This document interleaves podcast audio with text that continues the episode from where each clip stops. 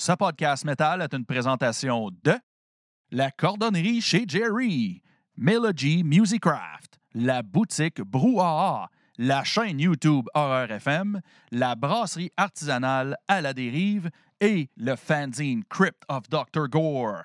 Bon podcast!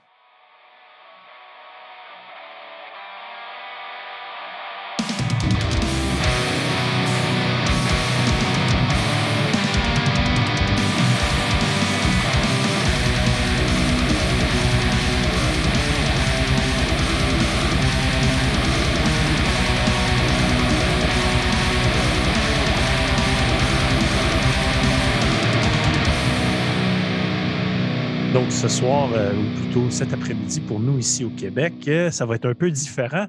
Simon est à la technique, mais ne se sent pas à la hauteur d'être ici. Euh, notre Simon est malade, donc ne se sent pas bien. Donc, je vais gérer le reste. Simon a pogné ce que moi j'ai pogné il y a une couple de semaines, donc il va rester à l'écart, mais on va y aller d'avant. Donc, Bonjour tout le monde, euh, bon après-midi, bonne soirée pour les Français. Euh, bienvenue chez Metal Minded. Euh, bien sûr, c'est pas moi qui fais les intros, donc je ne prétendrai pas être aussi bon que les belles intros à Simon. Je vais faire la mienne. bienvenue tous. Ce soir ou cet après-midi, on reçoit Blockheads. Donc, bienvenue à vous, messieurs, Xavier et Raphaël. Mais il faut quand même mentionner que nous avons notre cher Dr. Gore qui fait l'entrevue avec moi ce soir. Comment ça va, mon cher Dr. Gore? Ben, ça va très bien et toi-même? Ça va super bien. Moi, j'ai plus d'énergie que d'habitude. il n'est pas, pas tard le soir. Je suis tout frais. je rentre d'aller jouer dehors avec les enfants, puis ça va être l'heure du souper tantôt. Donc, moi, j'ai plein d'énergie. Je pète le feu aujourd'hui. donc, Bien sûr, euh, première chose, euh, tout le monde a soif. On va parler de ce qu'on consomme. Donc, euh, je vais y aller avec toi, mon cher docteur. Qu'est-ce que tu consommes ce soir en premier lieu? Ben, moi, je viens de m'ouvrir et de me verser donc la, une IPA de la brasserie de Tizotte que j'ai acheté cette semaine. Enfin, la semaine dernière, je suis allé à, la brasserie La Gaillette, qui est une, une microbrasserie locale ici. Et donc, j'arrive pour acheter des, des bières. Et donc, je ne pouvais payer que en, que en cash. Je devais payer 25 euros et malheureusement, j'avais que 20 euros sur moi. Le gars me dit, c'est pas grave, tu repasses un autre jour. Je donne pas mon nom, rien du tout. Je dis, bon, ok. J'y repasse le lendemain. Je me dis, je vais racheter quelques petites bières, comme ça, j'aurai un petit stock. Pour finir, il me sert deux bières en pression. Je repars avec mon stock de bières et les 5 euros que je devais, j'ai même pas eu à les donner. C'était cadeau, quoi. J'ai dit, bon, magnifique. Ça, c'est le fun. Les, les, petites microbrasseries comme ça, quand tu rencontres les gens qui s'occupent de ça, c'est toujours des projets passion. C'est un peu comparable au, à l'univers du métal et toutes ces sphères-là. C'est des gens qui sont là pour la passion, pour le, le fun. Puis ils aiment ça quand il y a des tripeux qui viennent euh, comme consommer leurs produits ou qui viennent jaser avec eux. Donc, je comprends complètement l'aspect. Euh, l'aspect de fraternité de microbrasserie comme ça. J'adore. ouais, ouais, très commerçant et franchement bien cool. Quoi. Super. Euh, on va y aller avec euh, toi, Raphaël. Qu'est-ce que tu consommes ce soir? Alors, ce soir, je ne suis pas à la bière ce soir. Je suis au whisky. Oh, oh, oh. Parce que j'aime bien. Donc, c'est un Glen Rosses. C'est un whisky. C'est pas un grand, grand whisky. C'est un bon whisky. Un whisky plus que sympa. Pas du tout tourbé. Un peu vanillé, tu vois. Euh, ok. Petite touche de vanille plutôt sympa. Moi, c'est un truc que, que voilà que j'ai que j'ai appris à apprécier sur le tard, mais euh, maintenant de temps en temps, un petit whisky, pas souvent, mais de temps en temps, ça me va bien quoi. Donc ce soir, saluté. saluté. On va y aller avec euh, Xavier. Qu'est-ce que tu consommes avec nous ce soir chez Metal Minded? Ah ben écoute, euh, là vous m'avez pris de court, alors euh, il est 22 heures, un peu plus. Donc moi c'est le petit digestif, tu vois, hmm. avec dans une petite bouteille qui est en fait, pour la petite histoire, la petite topette qui était à mon grand-père. Donc, euh, donc voilà, à chaque fois, ça se remplit euh, d'une boisson qui s'appelle la Mirabelle, qui est de chez nous de Lorraine. Et euh, avec ça, normalement, tu pètes le feu. Et avec ça, après, normalement, je dormirai bien. Donc, euh, petite rasade. Du coup, c'est de l'artisanal? Ouais, ouais, ouais, carrément. Tu l'as fait toi-même, quoi. C'est les grands-parents et tout dans la cave. Et puis, euh, et puis voilà, quoi. Chaque. euh, Il y, a- il y a toujours des, des petites bouteilles comme ça qui sortent de- de- d'un lieu improbable. Et puis voilà, à consommer, euh, à savourer avec euh, modération euh, ou alors avec plein de copains euh, sans modération. Donc là, Sans ça. modération. Ça, c'est Voilà. bon, ça. La, J'aime bien. Hey, la les Mirabelle, cépages, Autrement, la, la spécialité, mais ceux pour ceux, mais là, on ne va pas rentrer tout de suite dans le vif du sujet. Mais moi, j'ai vraiment un petit faible pour la tequila. Et généralement, quand on pense et on parle, on parle blockheads avec des afters, ça se termine toujours par un traquenard collectif À Avec- l'absinthe. avec de la tequila.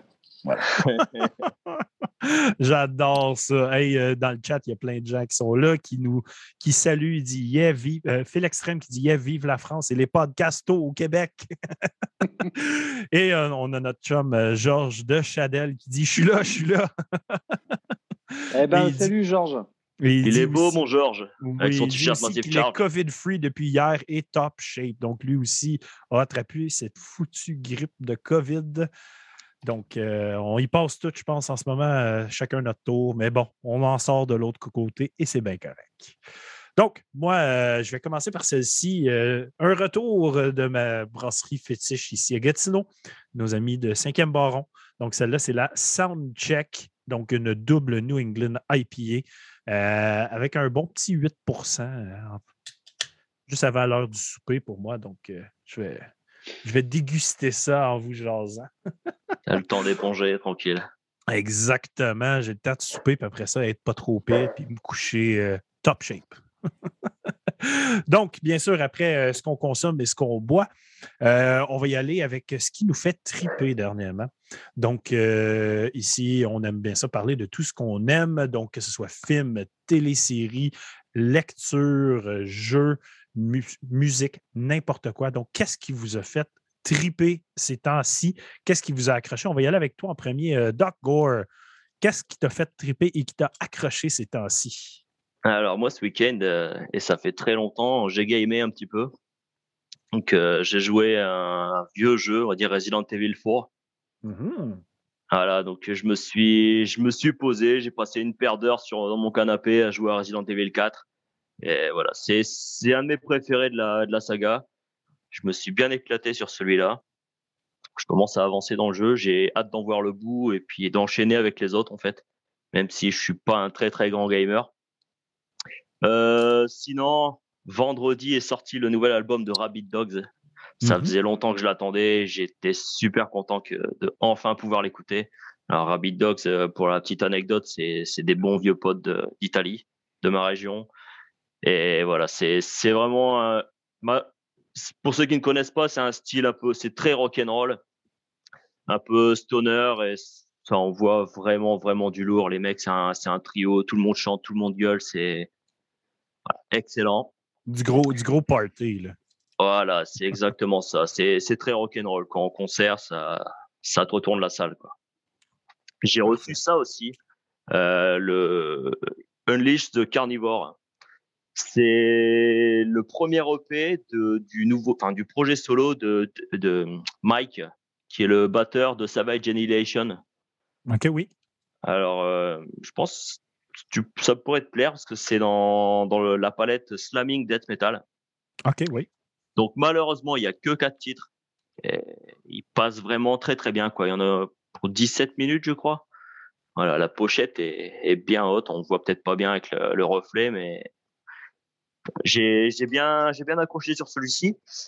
Euh, vendredi soir aussi, tant que j'y suis, j'étais à un concert. Mhm. Alors, Mon chanceux, concert. toi. À un concert. Et puis chanceux, j'étais à un concert donc euh, avec Mathieu de Gumeau. Mhm. Et donc, euh, c'était Gumeau qui, qui jouait. Donc, il y avait quatre groupes. C'était en soutien à la Bras de Cave, qui est une, une salle sur l'île qui est sous menace, entre guillemets, de, de fermer. Et donc, c'est un, un concert de soutien. Et donc, tous les fonds revenaient pour, euh, pour la salle. Mhm. Euh, bon, c'était concert assis, masqué, mais dès que Gumeau a commencé, euh, T'as des gens qui se sont commencés à se lamer sur les chaises, euh, ça devenu un peu le bordel. Euh, c'était tout sauf un concert de, de confinement. quoi. Donc, on peut blâmer Gomo pour ça. C'est de leur faute. Ouh Mais c'est pas de leur faute. Ils ont Non. dit vous devez rester assis, c'est pas bien, vous devez mettre votre masque. C'est pas bien. Je suis pas certain qu'ils ont dit ça. Ah, ils l'ont dit. Pas fort, pas avec euh, beaucoup d'autorité, mais ils l'ont dit quand même. C'est bien ça. Ah, super. Est-ce que tu avais d'autres choses que tu voulais mentionner, mon cher docteur? Euh, non, bah encore une découverte. Le dernier groupe qui a joué, c'était False. OK, oui. Euh, False, euh, qui est un projet avec un, un ancien de Sylvester Stallone. Mhm. Donc, euh, dans le genre Power Violence qui, qui envoie sévère. J'ai vraiment, vraiment bien accroché. C'est dans le- la même veine que Sylvester Stallone, en fait. OK. Qui est la gang de, de Bones Brigade. hein. Oui. Euh, donc voilà, c'est. Ils ont fait un circle pit avec des chaises façon la grande vadrouille. Bon, au Québec, vous n'avez pas l'air de connaître, mais je pense qu'en France, je vous dis la grande vadrouille. euh, Voilà quoi. Donc le circle pit façon la grande vadrouille. euh, Imaginez un peu le travail, c'était énorme. Ouais, tu me l'as expliqué un peu tantôt, donc je peux m'imaginer quand même. euh, Ouais, I, ouais, guess, ouais. I guess que si on, on fait une petite recherche YouTube bien rapidement, on serait capable de trouver exactement ce que tu Ah, veux dire. C'est- Ouais, je pense même que tu devrais savoir trouver des vidéos quelque part euh, sur le net. Ça a été filmé. Super. Hey, euh, Chadel qui dit Salut Raph, je te fais la bise, mon frère. Et Thierry, Pareil. Thierry Guéchal qui dit Mirabelle to the void quand tu présentais ta Mirabelle tantôt.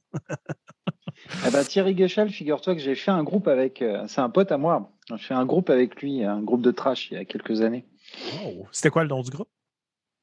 Fast Music Means Love. Oh, j'aime ça. C'est super. Donc, on va continuer le tour de table sur ce qui nous a fait triper dernièrement. On va y aller avec euh, Xavier, justement. Xavier, qu'est-ce qui t'a accroché, euh, que ce soit film, télésérie, livre, musique, jeux vidéo, n'importe quoi?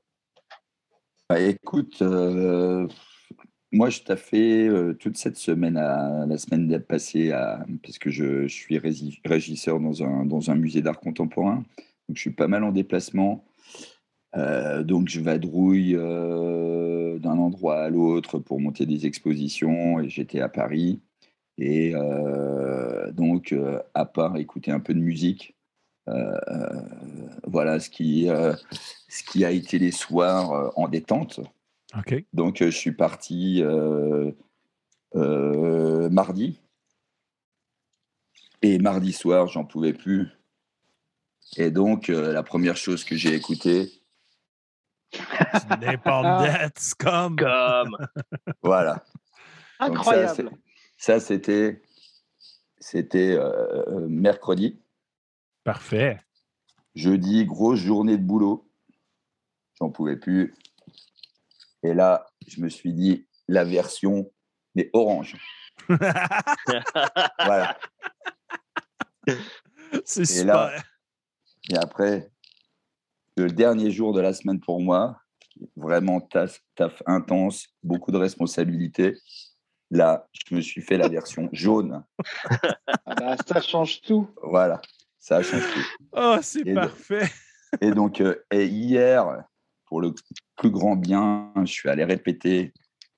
Et donc, euh, moi, j'habite en Haute-Savoie à Annecy. Donc, pour aller répéter, c'est c'est quand même plus de 500 km. Donc, j'ai, euh, je vais chez mes parents et euh, notre QG, euh, qui est en Lorraine, fait que euh, à chaque fois, il y a la route et tout ça. Et c'est assez laborieux. Mais en tout cas, tout ça pour le plaisir d'aller répéter avec les copains. Et après la répète, le soir, avant de me coucher, Ah, je me suis oui. écouté voilà, un très bon album qui est voilà, le dernier il, Napalm. il- il figure parmi les meilleurs de leur discographie. Euh, exceptionnel cet album-là. J'ai adoré du début à la fin. Et c'était le fun de voir Barney sur cet album-là euh, varier dans son vocal beaucoup. Il a essayé Ouais. des choses qu'il ne faisait pas avant, puis j'ai adoré Ouais. ça. Ouais, ouais, ouais, ouais. Donc, tu, euh, as, tu, as, tu as Scum en trois versions différentes? Euh, non, j'en ai en sept versions différentes. Et d'ailleurs, euh, mon, mon objectif, c'est d'avoir euh, toutes les couleurs possibles. Il y en a combien de couleurs, en fait? Ah, écoute, euh, je sais pas, mais il y en- a au moins une quinzaine de différents avec les. Voilà. Et donc, euh, entre-temps, pour pas passer pour un monomaniaque, mais il y a un livre qui me fait vraiment pas trip to the void, mais triper complètement. Mhm. Donc, euh, voilà, je me suis lu un petit chapitre de Kerouac sur la route. Oui. Voilà. Vraiment super bouquin. En fonction des journées, des fois, je prends celui-là. Donc, j'ai l'autre. Et là, celui que j'ai découvert, c'est une autre version, un peu plus épais. Et ça, voilà. Donc, j'alterne, je lis les mêmes chapitres, mais de, dif- de différents bouquins. Donc, des fois, ça, ça change à quelques mots près. Et c'est génial. C'est pas la même trad. hein. Voilà. Mais donc voilà, voilà. Et puis, euh, et puis si, j'ai euh, ça, vous me prenez par les mots. J'ai un petit truc à la, à la con. C'est que moi, je suis pas trop un gamer, mais old school, moi j'ai ça. Ah, wow! Tu vois. Et C'est fabuleux. Wow! Oh, en double écran. Et donc à l'hôtel, à l'hôtel des fois, voilà, Tu joues à ton Mario. à mon Mario que j'avais quand j'étais euh, j'étais gamin et qui marche toujours. Wow, Voilà. ça c'est super. Donc ça, celui-là, pour moi, c'est, euh, il m'accompagne souvent euh, et il marche encore. Et c'est tellement basique que j'adore ça. Voilà. J'aime vraiment ça. Puis j'aime, euh, maudit que j'aime ça quand il y a des gens qui, arrivent sur le podcast avec du support visuel comme ça. Moi, ça, ça vient me chercher euh, les gens qui sont prêts et qui, connaissent un peu notre émission et ce qu'on fait dans l'émission. Donc, euh, merci beaucoup de ces beaux partages. Je vais mentionner vite fait euh, Chadel qui dit. Georges qui dit super. Raphaël et Mathieu, les deux premiers Français à avoir supporté notre musique depuis la Terre-Mère. Donc, euh, il vous remercie pour votre support de Chadel, justement. Ah, bah, j'en écoute souvent, moi, du Chadel. Donc, euh, C'est excellent. C'est excellent. Le dernier Ah, spectacle que j'ai fait, en fait, euh, en tant que chanteur euh, dans Cruel Fate, c'était avec Chadel et c'était à notre lancement d'album que Doug Gore a reçu et il a été obligé d'anéantir pour l'ouvrir. donc, euh, euh, pour supporter cet album-là, juste avant la pandémie, donc je crois que c'était le 29 février 2020, euh, on a fait le spectacle qui était le premier spectacle pour l'album. Et pouf, quelques jours plus tard, tout était fermé. On n'avait plus le droit de rien faire. Puis ce, ce spectacle-là était avec Chadel. Et en fait, cette journée-là, j'étais malade. là. J'avais de la misère à parler. Puis il fallait que je chante. en fait, j'avais peut-être la COVID, puis on savait juste pas que la COVID existait encore. peut-être ça. Mais bon, bien ça, en plus. ça, ça a été, euh, ça a été tout un concert, puis c'est, c'est là que mon histoire d'amour euh, entre moi et Georges a commencé. C'est beau. C'est beau, hein? C'est ça, Ah oui, compris. Exactement. c'est beau. Donc, merci Xavier. On va faire un tour. Euh, Raphaël, j'ai, j'ai vu une, une image assez impressionnante de tout ce que tu avais préparé pour ce moi, soir. J'ai je du mal à choisir. Donc, euh, OK. voilà. Donc, alors, euh, si, si je devais commencer ça, que j'ai relu, parce que j'avais déjà lu. Oui, Moi, ce que j'aime, c'est les monstres. Euh, super, euh, super BD, super comique, entièrement réalisé au BIC. Euh, Wow. C'est juste. OK, c'est une BD, en fait. là. Oh, C'est une BD. C'est juste complètement fou. Je pense que le tome 2 devrait arriver. Donc ça, ouais, je pense que ça, ça doit être disponible partout, normalement. OK. La super belle édition. Je me suis fait un petit plaisir aussi avec une petite intégrale de Richard Corben. Tous des trucs euh, un peu un peu cringe euh, avec deux trois trucs qui tirent un peu sur le crumb en fait enfin c'est plein de petites euh, BD qui ont été regroupées franchement ça ça vaut vraiment mais méga le coup Le, le- le livre il est impressionnant. Les images ont Ouais. l'air complètement folles. ouais mais en plus ça change pas mal de style d'une histoire à l'autre vraiment super ce truc ça si vous arrivez à le trouver Dirty Old Glory c'est une Wow. euh, c'est un- une maison de comics française en fait avec des auteurs français Euh, une espèce de huis clos dans un tank dans une Amérique euh, en pleine guerre civile. C'est taré. C'est juste. Enfin, moi, j'adore. Juste, voilà. Et donc, pour aller avec une petite anthologie de Bag de la même maison d'édition, tu vois, qui. Voilà, c'est. euh, j'avais vu sur 619. l'image, je t'avais envoyé Doggy Bag, ça, ça avait, euh, ça avait accroché Ouais. mon œil, ça. Ça m'intéressait. Carrément, donc c'est, tu vois, c'est 619 qui, voilà. Euh, quoi d'autre? Alors ça, parce que je me suis fait un petit plaisir aussi, la trilogie. C'est une trilogie sur euh, une réflexion sur les super-héros de Warren Ellis. Ça, c'est, je savais même pas que c'était sorti en trilogie. Moi, j'avais les trois, je me suis refait les trois. Wow. Pour ceux qui aiment c'est les c'est sur quoi les super-héros? C'est comme super-héros gore? Ça a l'air un peu violent sur le dessus, en Alors, fait? c'est c'est très très violent. Si, si tu aimes bien l'ambiance de euh, The Boys, par exemple, tu Oui, pourras c'est ce que c'est voilà. l'image, c'est ce qu'elle me faisait penser, en fait. là. tu pourras, tu pourras aussi trouver ton compte. C'est même, ça va même un peu, un peu plus loin, je trouve, dans la réflexion. Et moi, je, trouve- je trouve ça génial. Si tu aimes les vieilleries, petite réédition sympa, Escadron Oh. Suprême, un truc qui était sorti chez, dans Spidey à l'époque, dans les années 80, et qui a été réédité, vraiment classe. Alors, le dessin, a par contre, un peu vieilli, il faut être, euh, comment dire, bon, voilà. Ah, mais j'aime ça, c'est super beau. Voilà. Et puis, un petit, euh, un petit manga sympa pour ceux qui aiment. Ah, ça, j'ai vu sur ton. tu avais posté Ouais. sur euh, ton Facebook que tu le commençais d'ailleurs. Voilà, Léviathan, c'est franche, ça commence franchement pas mal. C'est pour ceux qui, je sais pas si tu as déjà lu un manga qui s'appelle Blame. C'était un des assistants du mec qui faisait ce manga, un truc un peu post-apocalyptique, super, euh, super chelou, euh, vraiment bien. Euh, sinon, deux revues. Bon, alors, d'abord, hein, les copains, Noise en France. Noise, Hein, oui. Voilà, Ça, on l'a que ici. je trouve toujours bien. Bah, voilà. Et puis, La Septième Obsession, une revue de cinéma qui est vraiment, vraiment super classe. Ouais, Celui-là, t'as piqué ma curiosité tantôt quand t'en parlais, là, avec ton Ah, bah édition voilà. spéciale sur les slashers. Là. Sur les slashers, qui est vraiment très bien, avec un super bel article sur euh, Freddy, on en avait parlé. Mhm. Un petit fanzine local de Metz, s'appelle Papier. Ça, si vous avez l'occasion de le toper, euh, parfait. Les copains, on peut passer aux copains, hein, normal. Mhm. Yeah. Très bon album. Je l'ai moi aussi. Eh ben. Très bon album, moi, il tourne pas mal. Il, tourne pas Il a fait partie de mes meilleurs CD de l'année 2021. C'est Ouais, un- ça m'étonne pas. C'est un must, cet album-là. Surtout euh. Xavier, fan de Napalm Death. euh, tu dev- Je ne sais pas si tu l'as écouté, Massive Ah. Charge, mais beaucoup de Napalm Death dans cet album. Il y a un peu de Napalm Death. Sinon, en ce moment, je me suis beaucoup écouté celui-ci, album de Brutus. OK, oui. Nest, deuxième, très bien. Ah, ça, un de mes groupes chouchous aussi, que j'écoute régulièrement. Anatomia, si vous aimez le Doom, si vous aimez le Death, bah, vous C'est lourd, c'est lourd longtemps, Anatomia. C'est Bah, pas ma palette, c'est très, très, très lourd. Ah, je suis un gros fan d'autopsie, alors tu vois, forcément, ça marche. Oui. Et puis, je me suis fait plaisir, je me suis rechopé ces deux albums de Massacra. Oh, Pas du tout époque death metal, époque euh, un peu euh, métal alternatif euh, 90. Et franchement, ça a hyper bien vieilli contre toute attente. Voilà. J'aime que tu prends du stock tout autour de toi et tu n'arrêtes pas de tout te mettre en arrière. Ah ouais, non, non, mais parce que sinon, sinon on, peut, on, peut y passer, on peut y passer 15 ans.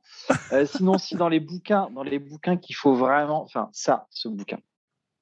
La, nuit tombée sur mon. C'est un bouquin qui se passe pendant, tu sais, les événements de Gênes en, en Italie, tu sais, pendant les- le contre-sommet. C'est une de mes grosses claques en roman de l'année dernière, mais facile, une grosse claque, ce truc chez Agulo. Euh, si vous arrivez à le choper, c'est juste magique. Alors, je, je fais un peu de tri, hein, parce que sinon on y passe la nuit. Moi, j'aime ça, j'adore. Bon, bon petit fanzine de fiction, de l'imaginaire, euh, qui s'appelle Fiction, hein, donc une reprise d'un vieux, d'une vieille revue euh, française un peu mythique comme ça, qui a repris. Mhm.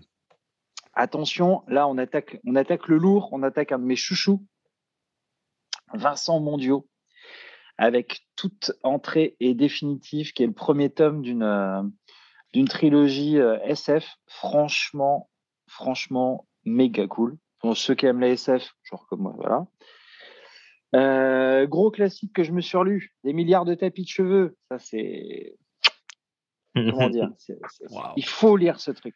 La juste- pochette a fait très film d'horreur, genre années 70, là, quand il y avait des, des- des- des choses hyper euh, fantastiques et comme. Ouais. C'est Ouais. c'est de, la- de la SF et franchement, il y a vraiment un côté 70 euh, vraiment cool. Cool. Attention, Sakhaline, un livre d'une noirceur absolument phénoménale. Euh, une uchronie euh, qui se passe sur l'île de Sakhaline avec, euh, avec un monde où franchement personne n'a envie de vivre. hein. Ça, ça, c'est clair. Des histoires de torture, des, enfin, de vraiment très très bien. Bon, alors je fais vite le tri parce que voilà, dans les trucs. euh, J'aime ça. non, mais dans, dans les trucs si, aussi qui m'ont vraiment tarté ces temps-ci en livre, deux, der- deux derniers trucs, après j'attaque la musique et je vous laisse tranquille. Ça, ce truc-là. Citadin de demain, capitale du Nord 1. C'est un truc assez ouf dans une maison d'édition que j'aime beaucoup, moi, qui s'appelle Aux Forges de Vulcain. Donc, t'as ce- t'as- c'est une double trilogie. Toi, tu as celui-là. Et tu as une autre trilogie qui a sorti son tome 1 en même temps, donc avec un autre auteur, OK. qui se passe dans deux. Tu vois, ça va ensemble. qui se Mhm. passe dans deux, euh, deux endroits différents de, de l'univers euh, de l'univers de la trilogie.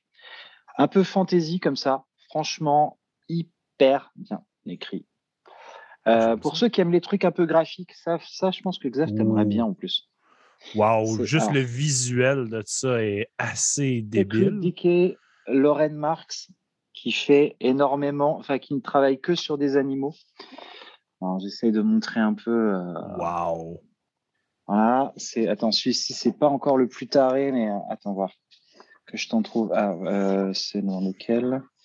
Euh. Regarde-moi, regarde-moi ça quoi. Oh. C'est complètement fou. C'est complètement fou. Aquarelle, euh, aquarelle et crayonné. Voilà. T'as un petit côté art nouveau euh, là-dedans, non? Un petit, un petit peu. Un petit Ouais. côté art nouveau. Un tout petit poil, mais franchement, c'est. Toi, t'aimerais vraiment bien, j'en suis sûr. Moi, j'aime ça, voir la passion que tu as pour tout ce que tu, tu apprécies comme ça. Ah, ça me fait capoter. euh, et mais c'est- rigolo, c'est une discussion que j'ai eue avec un copain l'autre fois en parlant de comics. Il m'a dit il serait temps de grandir. Je dis plutôt crever. Je suis d'accord. Eh ben, j'ai- sais J'ai les mêmes, j'ai les- j'ai plein de passions euh, de quand j'étais jeune que j'ai encore aujourd'hui. Euh, J'ai Mm, tous mes jeux vidéo, j'ai toutes mes, mes, mes imageries. Puis là, en plus, j'ai des enfants de l'âge qui découvrent ces choses-là. Donc, Bah, je leur fais parfait. découvrir les mêmes choses que moi, j'ai Bah, je suis découvert. Mais je suis d'accord avec toi. Et puis c'est cette capacité aussi à, bah, à pouvoir continuer à s'émerveiller parce que sinon, tu- voilà quoi. Oui. Alors musique, je reprends parce que ça, c'est des copains puis c'est vraiment exceptionnel. Maudit, ça s'appelle. Hey, la pochette est folle. La pochette, elle est de Densora, qui a fait euh, vraiment plein de trucs euh, pour pas mal de groupes, y compris de black metal. Donc ça, c'est le dernier EP qu'ils ont sorti, euh, qui s'appelle Angle Mort, euh, un espèce de truc à mi-chemin entre post-metal et dub. Bizarrement, il y a un gros côté dub dedans. Complètement instrumental, euh, prog, euh, complètement fou. Enfin, moi, je, ça a beau être un pote, moi je suis fan parce que parce que je suis fan objectivement du truc. Voilà. OK. Avant que tu montes ton prochain, euh, Félix Vallière dans le chat, il dit très cool la chronique livre que tu viens de nous donner. Bah, merci, ça fait plaisir. ça fait plaisir de voir. Moi, ça me fait toujours plaisir ces trucs-là. Encore les copains. C'est exactement ce qu'on fait. On a, on a du fun avec ça et on s'amuse. Le, le but, je l'ai déjà dit dans le passé chez Mellow Minded, c'est une gang de chums assis sur le, sur le sofa en train de boire un verre et discuter de ce qui nous fait triper. Mais tout. moi, j'ai envie de te répondre la vie, quoi. Tu vois. C'est un peu ça, quoi. Une Euh, belle soirée bien arrosée, assis en train de absolument rien faire, mais de discuter de toutes les plus belles choses au monde. Ah, bien, les, voilà, les plus belles choses. Je Et dans les belles choses, regarde-moi ça. Magnifique album de métal industriel, Will Fall, le dernier. Malheureusement, ils ont splitté. OK. Donc, si vous, si vous arrivez à le choper, celui-là, c'est le dernier. Pour moi, c'est vraiment le, pour moi, c'est le mieux. Il s'appelle Spectre is Haunting the World. Moi, c'est celui que je préfère. Euh, maintenant, il, il a refait le, le chanteur a refait un groupe qui s'appelle. euh, j'ai un trou de mémoire. Euh, je te retrouverai ça tout à l'heure. Ça, c'est le whisky qui commence à agir. Mais, euh, Regarde, j'ai oublié de te montrer quand tu parlais de whisky tantôt, mon chandail. ah, parfait. Ben voilà, on est coordonnés. On est, on est coordonnés. On est coordonnés. Je vais vous retrouver ça tout à l'heure. Ça, ce truc-là, si vous aimez les trucs un peu planants, euh, enfin split, non, collaboration entre Karine Park, qui est la chanteuse d'Aura Brot, mhm. et puis le Smord, qui, qui, est un groupe ambiant industriel qui a fait pas mal de trucs, y compris avec les Melvins, un album qui était vraiment super. Très euh, voilà. Faut aimer euh, faut aimer quand il se passe pas grand chose moi ça m'a jamais dérangé vu que j'écoute du doom donc euh, voilà. Tout ça ça se passe très très bien. Attention là on attaque sur un doublé d'un mec qui est juste complètement ouf. Mathieu Pellerin un mec de Metz qui a sorti cette année alors trois albums exceptionnels mais là j'en ai que deux à la maison. Le premier c'est Bishop. l'Apocalypse. C'est l'apocalypse sur un disque. Je, black metal, post metal, doom, indus. Enfin, c'est un des trucs les plus les plus noirs. À pochette de lui-même hein, d'ailleurs. La pochette est très noire, très sombre. Ah mais carrément. Et deuxième facette du personnage, Oi Boys, qui est un mélange de post-punk, euh, un poil new wave et de Oi. Voilà, moi je, moi j'adore. Après, euh, après ça, peut euh, la œil, bon voilà, pas, pas de la œil de fasciste, hein, d'accord, mais vraiment vraiment très très cool. Euh, attention, où est-ce qu'on est, Je me J'adore, j'adore tout ça. Ça. le Seven de Jesus, Jesus Lives in Vegas, qui est mm-hmm. Le nouveau groupe d'un de, mes anciens collègues dans un groupe de post-metal doom qui s'appelait Caldera. Alors, dans un truc euh, carrément euh, new wave post-punk euh, gothique, vraiment super bien. Honnêtement, c'est un des meilleurs trucs dans le genre que j'ai écouté ces deux dernières années, au moins. Donc, alors, je crois que c'est déjà sold out. Ils n'ont ils ont pas dû en faire beaucoup, mais c'est disponible sur leur Bandcamp. Donc, Jesus Lives, Jesus Lives in Vegas, hein, si vous avez l'occasion de, d'aller jeter une petite oreille, une petite oreille dessus, faites-le. C'est vraiment, euh, vraiment super bien. Super. Je ferai euh, un petit deux secondes avant ton prochain. Puis euh, je vais faire un petit shout-out à Big Matt dans le chat qui dit Petit passage éclair avant d'aller au dodo. Coucou à tous les copains, Matt de Massive Charge. Donc, il dit Je me ferai le replay comme d'habitude. Je ne sais pas si tu as eu l'occasion, mais on vient tout juste de parler de toi en plus. On vient tout juste de montrer ton ben album en live. bah bien, ben Donc, euh, salutations à toi, Matt. Eh bien, Matt, de toute façon, euh, on va bien essayer de se caler un moment ou un autre en vrai, lui et moi. Hein. On habite quand même pas très loin, donc. Euh. Super. et puis, allez, je, finis. Est-ce que je finis là-dessus? Non. Allez, deux encore deux et je vous laisse tranquille parce que sinon, on y passe la soirée. On change de table. Ah oui, c'est ça, il va, il va, se lever, il va aller chercher les choses à la table plus loin. Ça, cet album absolument indispensable pour tout le ah, monde. Voilà. Le, dernier, je l'attends comme le Messi, mais alors celui-là, euh, il est, euh, il est juste, mais exceptionnel de, de noirceur, de classe, euh, de, enfin, c'est parfait quoi. Album, enfin, album parfait quoi. Je l'écoute à mon avis au moins une fois par semaine depuis, depuis très très longtemps. Quoi. Voilà. Ah, mais pareil, moi je l'écoute, c'est un album que j'écoute mais euh, tout le temps. Quoi. Donc, euh, Et puis le nouveau sort euh, le mois prochain, je crois en février. Et puis parce que il n'y a pas longtemps, le, le, guitariste est malheureusement décédé, un groupe que moi j'adore, un peu emo, un peu noise. Plans Mistaken for Star avec Merci, qui est sans doute leur, leur meilleur album. Euh, qui a été réédité, je crois, euh, forcément. C'est voilà. Bon, ça, c'est, ça reste un de mes albums de chevet. Euh, ça reste un de mes albums de chevet, quoi. C'est voilà. ceux qui ont jamais écouté ce truc-là, qui aiment bien un peu la noise, qui ont rien contre les mélodies, c'est c'est, c'est vraiment indispensable. Super. Je crois qu'on a fait le tour des trucs que j'écoute massivement en ce moment. J'aime ça. J'aime que ton temps est très bien rempli avec toutes ces choses qui te font triper dernièrement. Euh, ah, ben ça. Tu me fais penser un peu à moi quand je mentionne 52 bandes que j'ai écoutées et 42 films que j'ai regardés en une semaine. Mais bon. Ben, ça, je comprends. je, suis, euh, je suis beaucoup dans les, dans les films d'horreur ah. et Et euh, ce, ce, vendredi, euh, j'ai fait une petite soirée film d'horreur avec deux chums. On a eu un malin plaisir. On a regardé euh, trois films. Donc, on savait, on savait planifier exactement de quelle heure à quelle heure on allait regarder nos films pour ne pas finir trop tard. mais on a regardé un film de 1982, Alone in the Dark, qui est un slasher un petit peu oublié. Euh, pour son époque, qui avait euh, des, grands acteurs quand même dedans avec euh, Jack Palance, justement, de la série des Halloween, Donald, Donald Pleasance. Ah, il y a Donald Pleasance. C'est Donald Pleasance qui est des Halloween, pas Jack Palance. Martin Landau aussi qui est là-dedans. Donc, film. J'avais oublié qu'il était dedans, Martin Landau, ça. Mm-hmm. Film qui n'est pas venu faire un gros wow chez moi, mais qui est quand même venu me marquer par euh, tous les personnages ultra déments.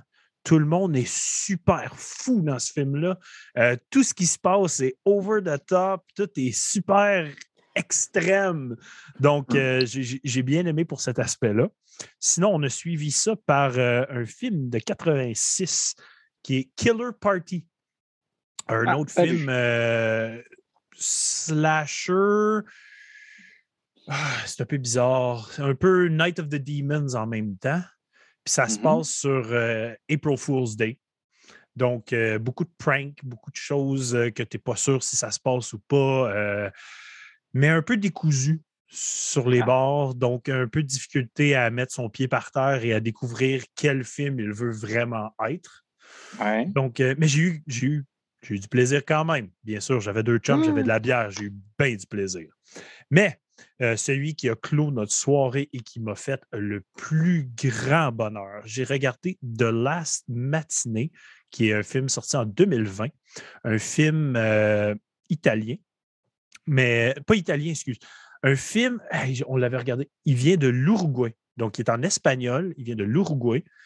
Et mmh euh, c'est vraiment un film aux allures d'un giallo, donc les couleurs mauves et toutes ces belles choses très pétantes au, visuel, mmh. mais un giallo avec une version slasher américain.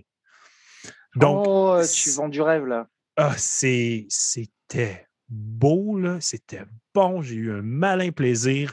Moi, j'ai fait des reviews sur le site qui est Letterbox et je lui ai donné un 4.5 sur 5. Là. Ce film est exceptionnel. J'ai eu du fun.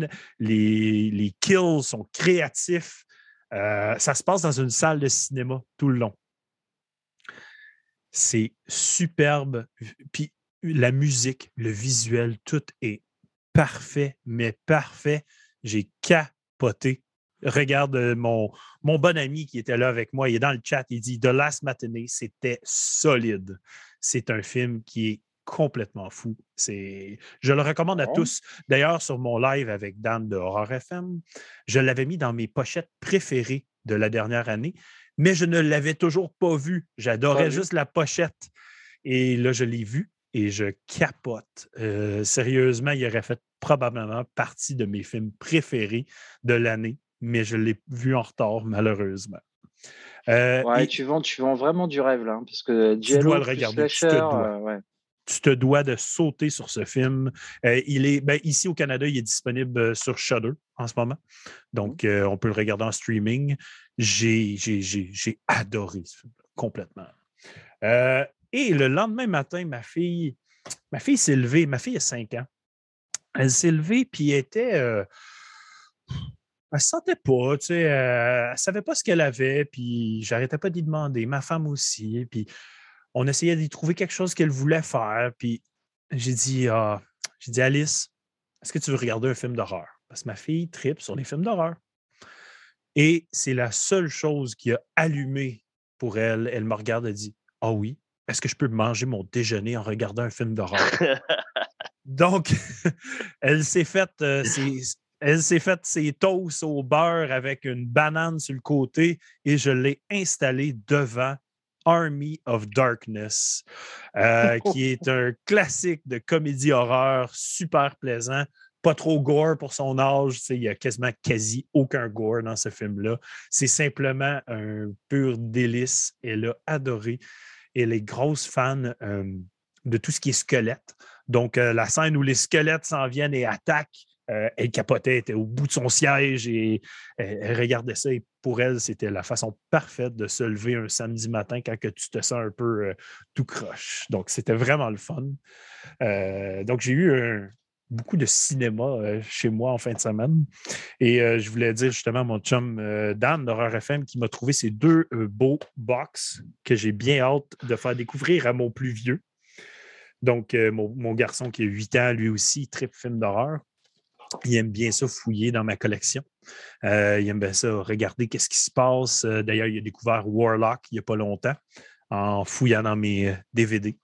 Et là, ben, il va pouvoir se taper des classiques euh, du cinéma d'horreur, commencer dès les débuts. Et c'est quand même bon parce que, tu sais, dans ce temps-là, le gore n'était pas présent non plus. Donc, Oui. tranquillement, pas vite, euh, s'en venir à plus, plus intense. Mais Et bon, Tu sais, le, le Oui. film qu'il faut que tu, euh, tu montres à ta fille, oui. tu dois connaître un Tim Burton qui est le Frankenweenie. Oui, elle l'a déjà vu d'ailleurs. Elle a adoré. Voilà. Ça, là, Oui. ça. Elle a adoré. Frankenweenie. C'est un super film. C'est tellement plaisant. C'est bien. Euh, elle, ce qu'elle aime, euh, elle, elle a bien aimé aussi, je lui ai montré, euh, qui est un peu moins horreur, mais avec éléments horreur, elle a beaucoup aimé The Mummy avec Brendan Fraser, Mm. Justement. Euh, il y a des éléments, quand les, les créatures ils rentrent dans la peau et euh, le- euh, quand le visage il mange dans le désert et tout. Donc, c'est des éléments d'horreur qu'elle a vraiment beaucoup aimé. Et on a regardé euh, un film très quétaine récemment, c'était Claw, film de 2021 par rapport à un dinosaure qui attaque des gens dans le désert. C'est super ridicule, Ah, mais c'est vraiment, c'était parfait pour les enfants. Ils ont super aimé ça. Mais Mais sinon, c'est rigolo. oui. The, The Mummy, tu vois, par exemple, c'est un film qui est. euh, Moi, c'est un film que j'aime vraiment bien. mhm, Et c'est un film qui est. Tu vois, qui est, je sais pas. Les, les gens souvent pensent que c'est juste une grosse connerie, mais pas du tout, en fait. Et Pas du tout. C'est excellent. Puis la suite, la suite est super bonne aussi. Là. Moi, j'ai moins aimé, mais, mais ça, ça- franchement, ça tient la route. Pour moi, ça tient la route. A- Après ça, a ils ont pas dérapé pas mal. Tu sais, quand ils ont fait euh, Ouais. Scorpion King et Mommy 3, là, on est ailleurs. Ouais, Scorpion King, on est d'accord, ça pique un peu les yeux, mais ouais. Mais le premier de Mommy est un film exceptionnel. Pour vrai, euh, la momie, euh, tout le long qu'elle elle déguste des gens tranquillement, pas vite, pour refaire son corps. Ah non, non, c'est un vrai Wow. film. Moi, je, mm. Moi, je suis d'accord avec ça. C'est, c'est- c'est- moi, c'est un film que j'adore, euh, que j'ai adoré plus jeune et que j'adore encore aujourd'hui. Euh, plusieurs choses que j'ai écoutées quand même, mais je vais me limiter. J'en ai parlé un peu la semaine dernière, euh, ben plutôt mercredi dernier, lorsque les reviews Metal Minded, mais je suis encore très, très fortement accroché à Dissident, un band classé. euh, c'est un band français, en fait, Dissident. Euh, c'est leur deuxième album, il s'appelle Shred. C'est un album qui baigne dans le crossover trash. Très, très, Ah. très crotté. C'est sale. Euh, beaucoup de riffs pour te faire danser dans le pit. Euh, lever les bras à la DRI. euh, c'est juste, c'est complètement fou. J'adore l'album. Euh, quelque chose que je pensais jamais dire, mais euh, j'ai été écouter le dernier Billy Talent. Bien sûr, un, groupe très grand marché euh, rock, punk d'ici au Canada. Et Colin, j'ai resté accroché à ce nouveau CD. C'est la, première fois que je dois dire j'apprécie vraiment ce qu'ils ont fait. J'ai beaucoup aimé son changement de voix. Il est moins dans les tones qui sont très hauts, très aigus Hmm. et il est descendu un peu d'un cran et ça lui fait euh, justice, ça fait un bon travail, puis c'est un album qui est mieux balancé, je trouve, que tout ce qu'ils ont fait dans le passé. Donc, quand même euh, venu chercher euh, quelque chose que j'aime beaucoup. Je l'ai fait écouter à ma femme aussi, elle a bien adoré. Et un petit dernier, le groupe Vile Rights, qui sont comme dans le progressif death metal, mais de qualité comme ça avait été fait dans les 90s, là, avec un son un peu crotté, euh, un peu de tout croche, pas trop fait à l'ordinateur, pas trop de reprises, quasiment comme un one take, je pourrais dire. Ça sonne comme ça, ça sonne euh, violent. Donc, euh, j'ai beaucoup aimé Val Wright pour cet aspect-là. Et pour les, les jeux, euh, je suis parti, je suis parti, j'arrête pas d'en parler. Je joue à Ark. J'ai des dinosaures que je, j'aime me promener dessus. Donc, j'ai mon T-Rex et mon Pteranodon et je suis bien heureux de tout ça. Je vais essayer ça à l'occasion, je pense. Ah oui, c'est mon jeu de l'heure en ce moment. J'ai trop de plaisir avec ça. Donc, euh, moi et une gang de chums, on est plusieurs sur le serveur qu'on joue en ce moment. On embarque euh, constamment sur ça. Et là, ma fille, elle veut me parler. Qu'est-ce qu'il y a, ma cocotte? Oui, c'est correct. c'est correct. Ferme la porte, mon amour. Donc, ma fille était venue me demander si elle pouvait manger une pomme. Donc, euh, c'est ça. Donc, Ark est mon addiction totale et entière en ce moment. C'est fou. Je, ne comprends pas. Le jeu est très complet en plus. Tu es, vraiment dans un univers de dinosaures, mais tu es comme évolué puis tu as une puce de prix dans ton bras. Donc, euh, tu, évolues, euh, tu apprends des recettes, tu apprends des choses, tu dois survivre dans l'univers des dinosaures. Donc, il y, a les, il y a toutes sortes de dinosaures, il y a même comme les mégalodons dans l'océan, euh, et tu peux les tame. Donc, ils deviennent comme à toi, genre ton animal de compagnie, et tu peux en teindre autant que tu veux. Donc, j'ai un ami dans le serveur qui se promène avec une armée de 15 pteranodons qui attaquent tout le monde autour d'eux. C'est juste drôle, c'est le fun, et on a un plaisir fou en chum à jouer. Euh, à jouer à Jurassic Park dans mon salon. Donc, euh, non, c'est vraiment là que je suis pour ces choses-là. Puis, en passant, tout le monde euh, jase beaucoup dans le chat euh, et nous, on jase beaucoup aussi, mais euh, je vous lis. Bien sûr, tout le monde parle de burger en ce moment. Donc, anyways, on va y aller de l'avant. On va embarquer dans l'entrevue avec Blockheads. Donc, bien sûr, je vous avais averti, des fois, on dérape et on parle quasiment un, heure de temps, juste qu'est-ce qu'on a écouté et qui nous fait triper. Mais bon, on y va. Euh, première question qui est toujours euh, la même pour moi chez Battle Minded, c'est toujours Blockheads, euh, vous êtes qui, vous êtes quoi, vous existez depuis quand? Donc, un petit, un, très petite histoire du groupe, si possible. Xav, c'est pour toi ça. Bah, je, te dirais que Blockheads, ça a commencé à la préhistoire. Tu parlais de dinosaures. Alors, je ne sais pas si c'est à l'ère de l'homme de Cro-Magnon, mais je te dirais que c'était quand euh, on est adolescent, plein d'insouciance.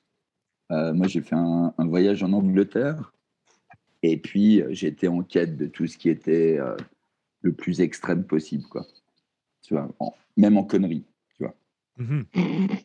Et quand même, je suis allé dans un disquaire, chez un disquaire, et là, j'ai vu cet album-là encore. voilà, je l'ai vu. Bah, là, c'était cette couleur-là à l'époque, tu vois. Oui. Et depuis, voilà, blocage complet. Voilà. Et, euh, et, ça, je devais avoir 16 ans. Et, euh, et je me suis dit, mais merde, mais c'est complètement, vraiment ce qui est de plus extrême. Et, euh, et j'ai envie de faire ça sans du tout savoir euh, faire de quelconque instrument, et à, part, euh, à part gueuler comme ça, voilà, se révolter, faire des conneries.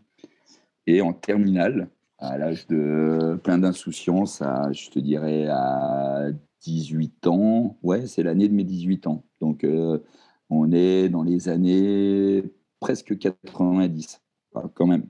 Mmh et c'est là que dans mon village, euh, où j'ai grandi. J'avais deux potes et on s'est dit, on va faire un, groupe de un groupe de grindcore. Voilà.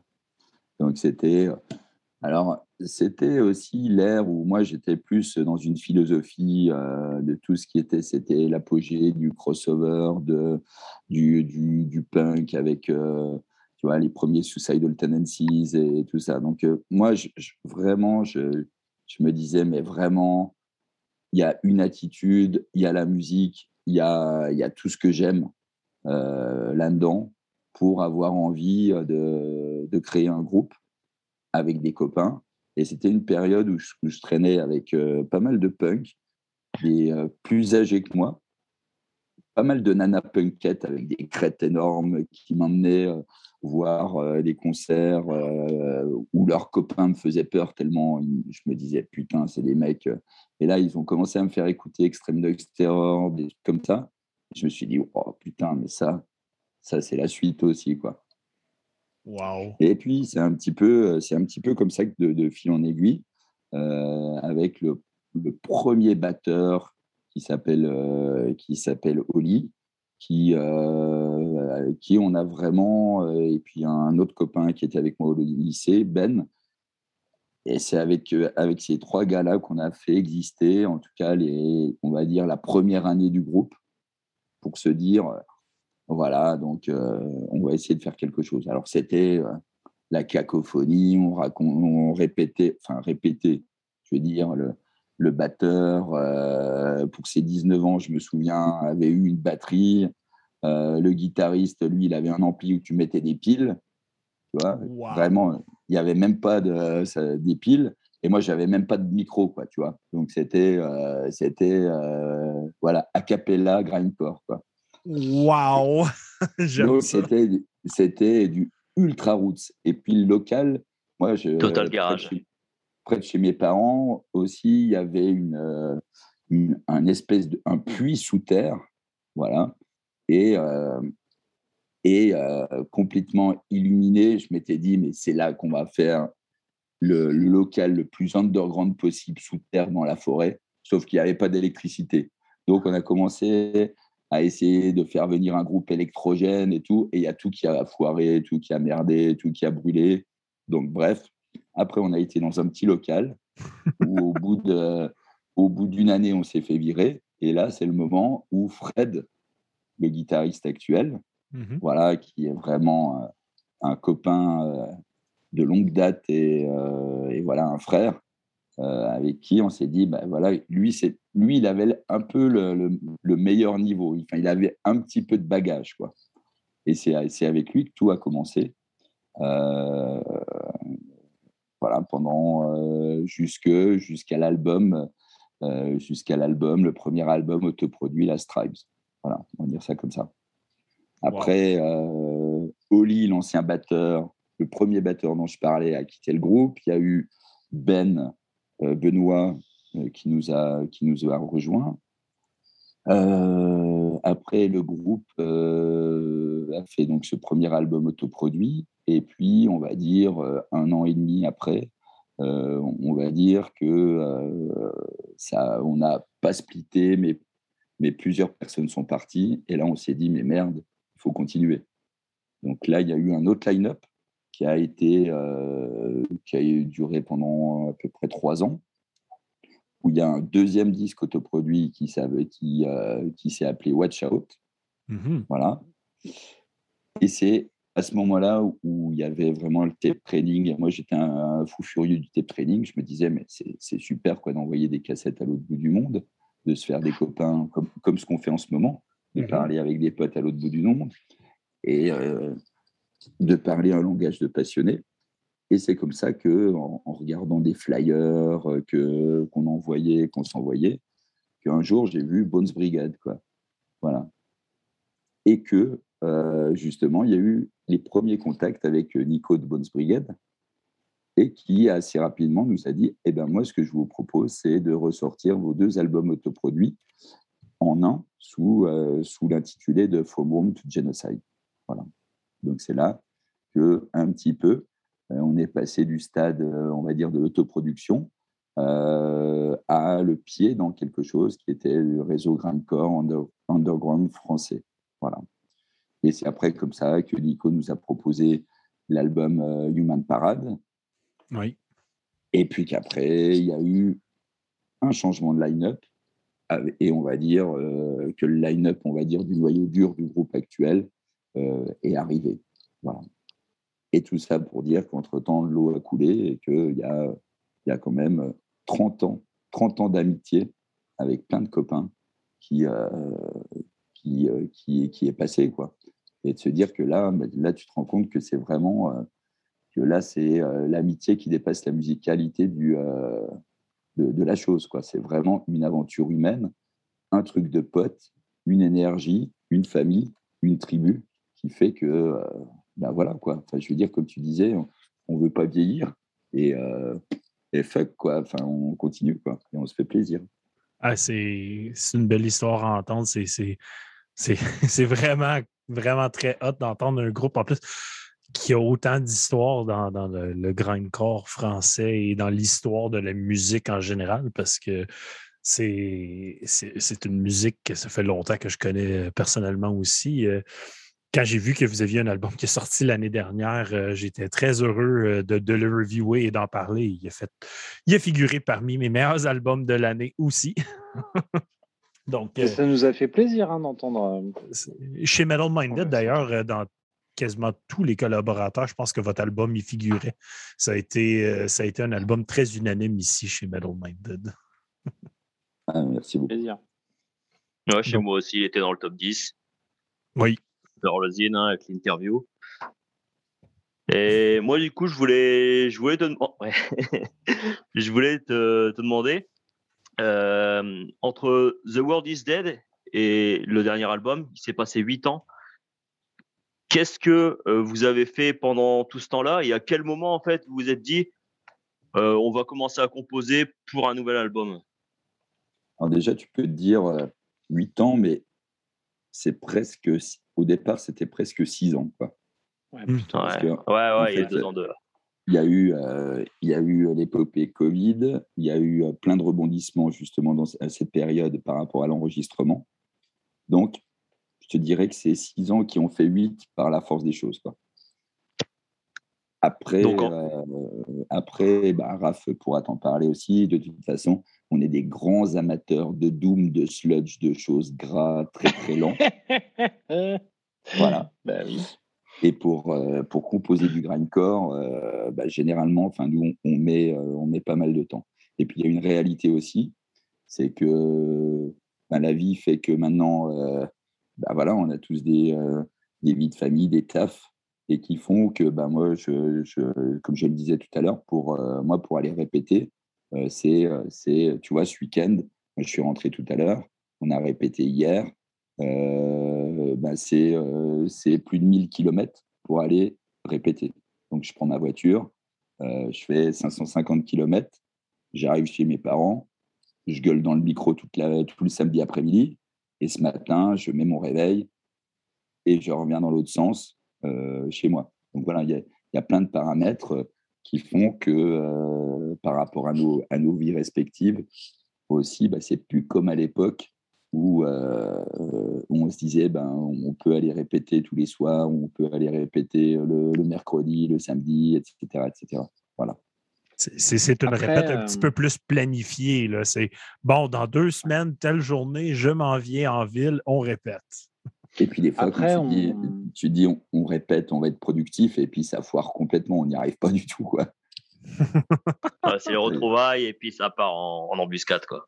Ouais, ou, bah, des, fois tu es, motivé, et puis tu t'essayes de mettre euh, en forme des choses, et puis, euh, puis c'est pas du tout intéressant. Quoi. Puis euh, Raph t'en parlera, va vous en parler. on est assez sélectif, exigeant pour arriver justement à, à essayer de, de, proposer quelque mmh. chose de, tiennent la route. Quoi. Mmh Donc, il y a beaucoup de déchets. Il y a du déchet, et puis euh, après, nous, Xav vient, tu viens quoi, Xav, une fois par mois à peu près? En gros, si on fait la moyenne? Nous, on répète entre temps aussi, mais euh, tu vois, par exemple, quand Xav vient, comme on a. Enfin, notre ligne de conduite, c'est de, c'est de décider en commun. Quand même. Mmh. Euh, c'est vrai que les, les, moments où Xavier arrive aussi, c'est les moments où on tranche des trucs, tu vois. Donc euh, ça prend aussi du temps. Après, tu vois, tu, tu demandais sur le sur le processus de composition, mais en fait, c'est euh, c'est un peu un processus permanent, c'est-à-dire qu'on s'arrête jamais vraiment de composer. tu vois, par exemple, sur l'album d'avant, This World is Dead, moi j'étais parti depuis un moment, mais il y avait quand même des morceaux sur lesquels j'avais bossé, euh, sur au moins des versions, euh, tu vois, et j'étais quand même parti hein, quelques années avant, tu vois. On s'arrête jamais vraiment de composer, mais Xav, il a raison. En fait, on, on jette, on jette beaucoup. C'est euh, parce que en fait, le, truc, le truc qu'il y a, c'est que on sait très bien que comme on fait du grind euh, on va pas forcément. Puis on fait du grind old school, tu vois. Ouais. Et conti- continuer à être un peu pertinent sur du grind old school, si t'es pas un peu, euh, si, si t'es pas vachement exigeant avec toi-même sur ce que tu sors comme riff, c'est un peu, enfin ça peut être compli- ça peut être compliqué. Tu peux vite avoir l'impression de tourner en rond et tout ça. Donc c'est vrai qu'on on se permet de, de jeter pas mal. Après, on sait aussi, et ça c'est l'autre côté, et ça Xav pourra t'en parler aussi. Hein, c'est un espèce de pacte euh, non dit entre nous qui, qui fait que euh, que on veut garder ce côté famille, on veut garder ce côté fun, et que euh, on le fait aussi à notre rythme parce que si, si on s'imposait trop de choses, si ça devenait une contrainte, tu vois, Ouais. bah en vrai ce serait plus Blockheads quoi. Enfin pour nous en tout cas, ça ce serait plus ce serait plus Blockheads quoi. Donc alors, on sort pas beaucoup d'albums. En tout cas, on essaie de sortir les albums les mieux les mieux possibles par rapport à nos capacités aussi, à nos capacités de musiciens, tu vois, entre guillemets. Mais, Sortir euh, des mais bons oui, on- produits que vous en êtes fiers en bout de ligne, là, c'est ça? on en Mais est mission accomplie totale. Mm. Bah, c'est gentil, mais, mais, parce que, mais parce que du coup, on essaie. Enfin, c'est-à-dire qu'un morceau de 2 minutes 30, comme Flesh Furnace, qui est peut-être un des morceaux que je préfère de l'album, mais je crois que vous avez aussi, entre un morceau un peu plus long, tu vois, alors, 2 minutes 30, pour nous, ça paraît relativement court. Enfin, tu- enfin pour, en général, ça paraît relativement court. Pour nous, non. Mais euh, on, les, on traite de la même façon un morceau de 20 secondes qu'un morceau de 3 ou 4 ou 5 minutes. Enfin, on les traite de la même façon. On essaie de. Tu vois, la structure, c'est un truc sur lequel Eric, qui est pas là un soir, euh, intervient beaucoup. C'est, euh, ça peut changer euh, 15 fois. Xav, il y a eu combien de versions de, il y a eu combien de versions de, de bah ouais. Bah, Kedji's, Je sais pas, franchement, 20, euh, 30 franchement, 30, c'est un 30 morceau qui a, qui a dû mettre euh, trois ans de, de gestation, quoi, avant d'arriver au morceau final, quoi. Après, Wow. de toute façon, ce qui est, ce qui est euh, le plus important, c'est euh, c'est qu'avec le temps, que tu te dises Ah putain, ce morceau, c'est je le retiens, je retiens, je me souviens de ce riff et je me souviens justement que, que ça, ça marche, quoi. Et, euh, Mhm. et quand tu sors cet album-là, la version verte, eh ben, euh, je te dirais que, que voilà quoi. Scum, euh, moi, au, au premier accord, euh, bah, je- tu, tu- tu retiens tout. Tu retiens ce riff, tu retiens ce, ce morceau. Et nous, un petit peu sans, sans du tout euh, faire de comparaison, mais en tout cas en restant très humble, euh, c'est vraiment la quête de, de, de, de, de chercher, en tout cas, les, euh, de pondre des morceaux qui font que l'auditeur. Il n'y a, rien de plus chiant qu'un album de grind où, euh, au bout de 10 minutes, au premier morceau, tu te dis Ah, ça chie, c'est vachement bien. Et puis après, au bout de 10 minutes, euh, bah, c'est redondant et, euh, et ça tourne en rond. Donc là, là c'est vraiment essayer de se dire diversifier, même si c'est très court, mais trouver les bons riffs, les bonnes rythmiques, les, les différents chants qui vont faire que tout ça fait que l'auditeur, eh ben, il va se dire je me suis fait un album de Blockheads et j'ai l'impression de retenir le morceau 1, le morceau 2, le morceau 3 parce qu'ils ont tous une identité euh, bien à eux. C'est parfait. ça. Essaye en tout cas, mais ouais. C'est une bonne C'est philosophie. ce qu'on essaie de faire. Je je vais y aller avec euh, ma deuxième bière ce soir. Donc, la bière s'appelle First Tracks euh, de la microbrasserie Sir John, qui est une microbrasserie euh, environ à une heure et demie de chez moi, à La Chute, au Québec. Euh, une IPA à 7,2% Donc, euh, on va y aller avec cette deuxième petite dégustation. Euh, moi, je vais te suivre. Donc, avec la brasserie Gaillette, hein, comme j'en ai parlé tout à l'heure. Mhm. Et donc, c'est la triple que j'ai bu en pression chez eux. Et celle-là, elle fait 9%. Wow. On y va fort ce soir, on y va fort. Ouais, ça va bien se passer. C'est le réveil qui va faire Santé. mal. Santé, santé, Santé messieurs. à vous.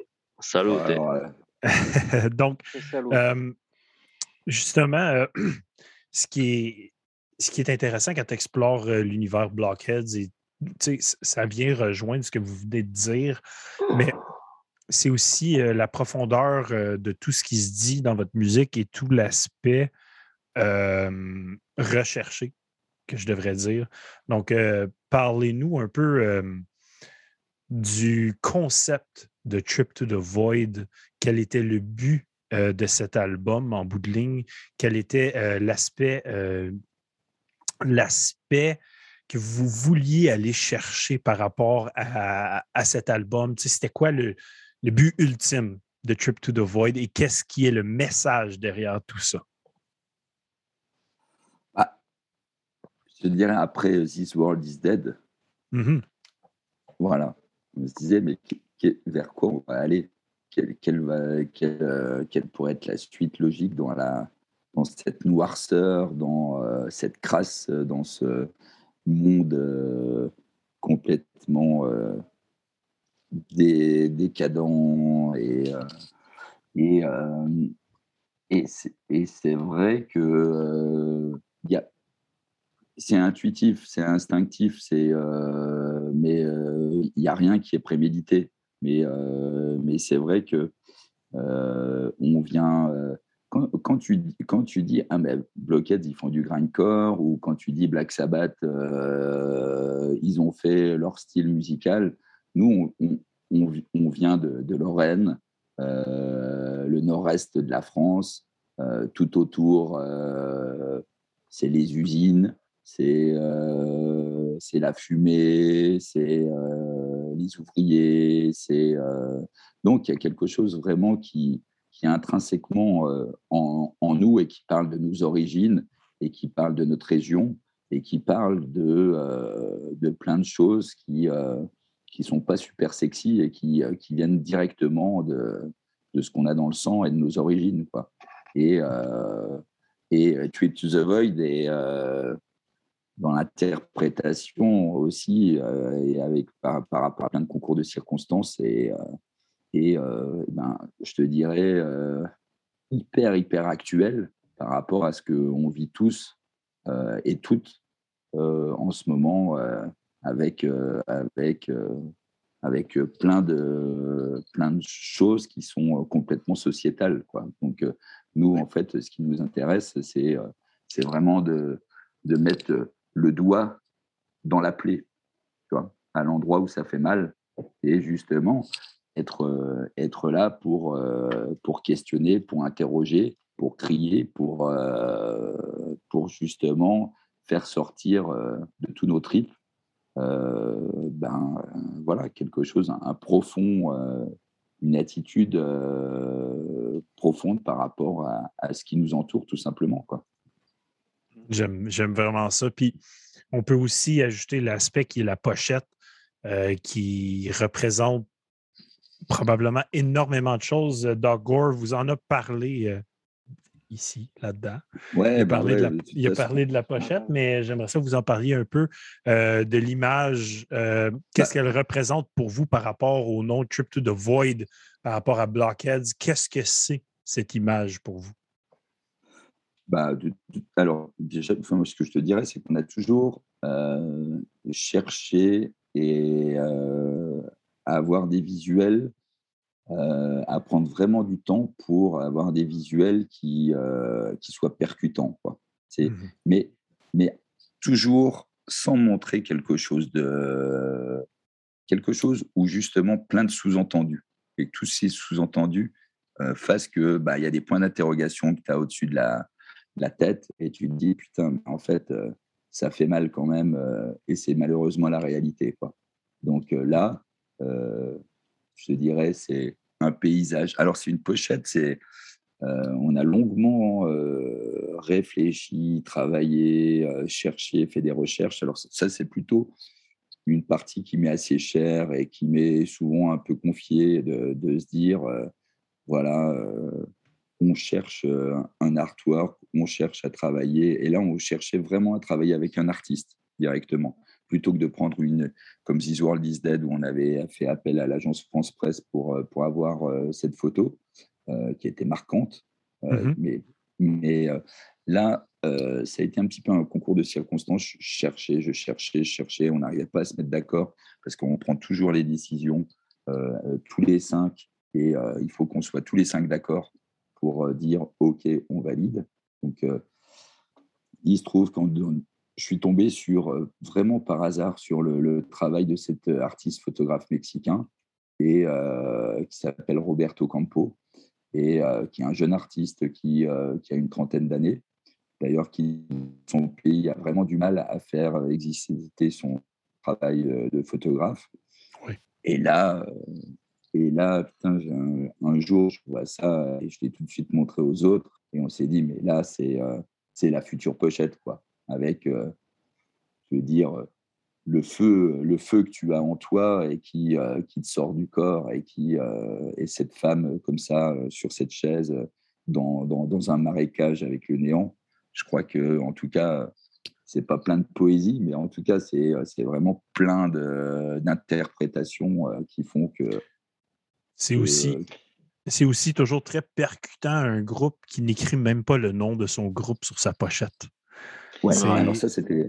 Ça, c'était, c'était vraiment à un moment donné euh, une carte hein. qu'on s'est dit, qu'on s'est dit, ben là, en fait, on ne met même plus Blockheads en front et on met juste le titre de l'album pour mmh vraiment que l'image ait vraiment sa place comme euh, en tant que quoi.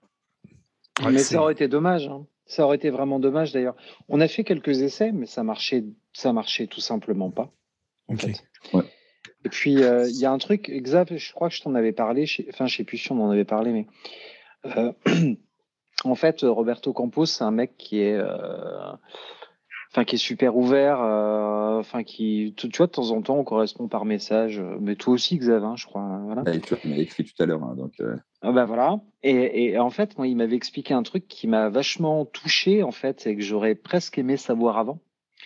C'est qu'en fait, euh, l'idée de la photo, elle est euh, en grande partie de lui, mais euh, elle est aussi en grande partie du modèle. Donc, ce qu'il m'a expliqué, c'est que pour le modèle de la photo, mmh cette photo-là, elle avait un sens particulier. Mais il n'est pas rentré dans les détails, donc je ne peux pas t'en dire plus. Mais si tu veux, une fois qu'il t'explique un truc comme ça, quand tu sais que le modèle de, la photo, donc la, femme qui, est euh, sur cette photo, etc., euh, elle a un peu conceptualisé l'image, elle a un peu conceptualisé l'idée du feu, etc. Euh, enfin, moi, je suis, en fait, du coup, je suis d'autant plus content que le logo soit pas dessus et que, que cette image, en fait, on lui ait laissé toute sa place, quoi. On l'a un peu senti de façon intuitive. Xav le premier, hein, d'ailleurs. Hein, on va rendre à César ce qui est à César. Hein. Mais euh, ouais, enfin moi je, du coup, enfin tu vois, quand, quand le mec te raconte un truc comme ça, tu vois, c'est hyper touchant parce que finalement tu te rends compte que tu as, as respecté. Enfin, c'était important aussi pour nous de respecter son travail.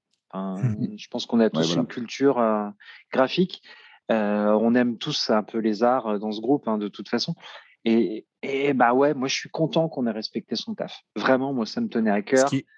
Ce qui est complètement fou aussi, tu sais, quand tu regardes une image de, de, cette ampleur-là et une, une idée euh, comme ça, c'est euh, chacun va l'interpréter de sa façon. Euh, tu peux, tu peux l'interpréter dans le sens, tu sais, comme tu le veux et tu peux t'imaginer qu'est-ce que cette personne-là vit, qu'est-ce que chaque chaque partie de l'image veut dire. Donc, de choisir une image de cette ampleur-là pour l'album que vous avez fait qui s'intitule Trip to the Void, ça peut amener toutes sortes d'imaginaires assez mmh. impressionnants. Donc, euh, chapeau. Chapeau pour ça. Euh, c'est pour moi une des, choses qui m'a marqué cette année quand même euh, avec votre, votre pochette. Assez, on, peut le dire, c'est pas, c'est pas de, de, façon mauvaise, mais c'est simpliste comme pochette. C'est très de ah base, tout en ayant un message énorme. Voilà, je te dirais en fait, euh, c'est c'est presque minimal aussi, tu vois. Oui, vraiment. Très, très minimal. Euh, voilà. mais, mais en même temps, tout est dit. Et, euh, et c'est pour ça qu'en fait, à l'intérieur de l'album, là, voilà, c'est juste un paysage vide, l'horizon, et tout est dit. Je veux dire, c'est mmh. voilà, c'est est-ce que c'est le futur ou le no future, quoi? Voilà. Ah, c'est le genre de pochette sur laquelle tu vas t'arrêter en fait. Euh, tu vas fouiller dans les bacs à disques, tu vas dire merde, c'est qui ce groupe-là aussi? Oui. Le fait de ne pas avoir le logo du groupe. Ce que tu dis, c'est euh, euh, c'est vraiment c'est chouette de, de, de l'avoir ressenti et de le ressentir. C'est aussi, tu te dis, enfin, on a toujours cherché à avoir une identité où en fait quelque part on essaye de sortir des codes classiques du groupe de, de métal ou de grindcore ou de voilà. C'est-à-dire que tu pourrais dire euh, eh, cette pochette, comme à l'époque quand tu te disais, tu, tu cherchais des disques et tu disais, sans connaître le disque, tu disais putain, mais en fait, euh, cette pochette, elle claque, qu'est-ce que ça peut être? Exactement. C'est les acheter pour ça, pour découvrir. Je vais, faire un, je vais faire. oui, c'est ça. mais je vais faire un shout-out euh, à Ars Media, justement, que cette semaine, ils ont fait un post euh, qui, qui, était avec le décès de Meatloaf. Tu sais, Meatloaf, que leur pochette Bad Out of Hell, qui était hyper métal et violente, et tu achètes ce disque et tu pas sûr dans quoi tu viens de t'embarquer. The way, je suis très fan de hein. Meatloaf. J'ai continué à écouter euh, beaucoup sa musique cette semaine. Quand, quand j'ai appris son décès, j'ai embarqué dans tout. Hein, Simon qui nous montre euh, la pochette de Meatloaf qu'il a chez eux. Donc, c'est métal à souhait. Donc, de, trouver quelque chose euh, qui, pour vous, va marquer et possiblement choquer les gens et de vouloir faire découvrir votre groupe par simplement l'image qui est dessus, c'est impressionnant. Donc, euh, encore une fois, chapeau à vous pour cette, cette décision et cette image euh, très percutante qui est euh, Trip to the Void. là, j'ai une question qui, pourrait être vraiment le, qui, est intense parce que oui, vous êtes un groupe qui marque le 30 ans. beaucoup d'histoires, beaucoup de choses qui se sont passées avec Blockheads qu'est-ce qui a fait que la flamme a resté vivante pour Blockheads pendant autant d'années? C'est quoi qui pousse? Oui, on doit avoir un nouveau CD, on doit sortir cette nouvelle musique qui nous trotte dans la tête. C'est quoi la flamme Blockheads? Je crois que c'est hein. voilà, c'est une histoire d'amitié, c'est le public, euh, c'est les gens qu'on rencontre, les gens qui justement euh, font que tu peux te dire, euh, après un concert, euh, tu peux pas rester indifférent. Tu peux te dire, si c'est vraiment quelque chose qui est de l'ordre de, euh, de, la notion de partage, et tu te dis tout simplement, j'ai juste envie de retourner au charbon avec, avec mes frères et, et rencontrer et de, et de voir de voir des nouveaux pays, de voir des gens passionnés et qui font partie de la même famille, tout simplement. Quoi. Et, et, je crois que ça, c'est euh, la plus belle des énergies euh, qui, euh, qui est un petit peu la, la, solution et qui est un petit peu la recette de cette longévité. Quoi. Ça. Parce que sinon, on se dirait, bon, bah, voilà, on a fait le tour de la question, on se fait chier. Déjà, on n'a jamais fait cette musique pour prétendre à quoi que ce soit. Donc, c'est tout simplement pour se faire plaisir. Se faire plaisir euh, entre nous euh, et, faire plaisir aux autres. Et quand l'alchimie, elle, euh, elle passe, ben, en toute humilité, ben, tu as, juste envie de, de, transmettre et de continuer et, de se rendre compte que et ben voilà, quand on commence à vieillir, mais il y a plein de générations qui nous suivent et, et ça, il n'y a rien de plus beau, quoi, de, de se dire que quand que voilà, quoi, que le, le pote qui, euh, qui se dit bah, je commence à amener euh, mon fils ou ma fille euh, qui a 17 ans ou 16 ans à des concerts, et tu vois, et tu l'as vu au berceau, ou alors quand tu dis tu, tu, rencontres quelqu'un, et ça a été un petit peu le cas avec This World is Dead, c'est-à-dire qu'on s'est rendu compte qu'il y a des gens qui ont connu Blockheads à partir de This World is Dead, et qui, qui après se sont intéressés, se sont rendus compte qu'il y avait pratiquement plus de 15 ans de musique avant et de se dire que, que voilà, quoi, qu'il y a, y a plein de générations et que si juste euh, pour le on peut continuer à, partager, à transmettre euh, tout ça en toute simplicité, ben, je crois que c'est le, c'est le meilleur qu'on puisse demander. Quoi. Et, euh, et on n'a jamais fait ça pour le business. On, de toute façon, c'est toujours pour le plaisir. Quoi. Et puis, puis voilà. Après, il y a aussi, euh, tu, tu, vois, enfin, comment dire euh, En fait, Xav, il a une vision. Là, il va, il, apporte un, comment dire Il t'apporte un éclairage très très ouvert vers l'extérieur de, de, tout ça. Euh, il y a aussi un, un, aspect très très tourné vers l'intérieur, c'est-à-dire que concrètement, c'est Fred qui apporte la majorité du matériel. J'en apporte un peu aussi Mais tu vois, concrètement, moi, euh, enfin, Fred, c'est mon meilleur partenaire euh, pour écrire des morceaux que j'ai jamais connus. Tu vois, enfin, c'est il y a un truc qui se passe. Enfin, il y a une espèce de ping-pong. Il y a un truc qui se passe, c'est qu'en fait, on a tous des personnalités comme chaque individu et qui font qu'en fait, ces cinq personnalités ensemble font qu'il y a un mmh. truc fusionnel. Voilà. Chacun apporte un truc à l'autre et amène vraiment une énergie de groupe. Et, Exactement. Et ça, et ça c'est un putain de truc quand même qui fait que. Que moi, j'ai jamais, que moi, j'ai jamais retrouvé dans aucun, aucun autre groupe dans lequel j'ai joué, hein, concrètement. Il y, a, plein de groupes qui essayent de faire, enfin, plein de personnes qui essayent de faire des groupes et puis ils sortent un album et puis après ça split. Et, puis... et nous, en fait, c'est vraiment une espèce d'alchimie de cinq gars comme ça ensemble qui font que chacun apporte un truc à l'autre. Et paradoxalement, Xav, je pense que tu vas pas me contredire, on est hyper dur les uns avec les autres.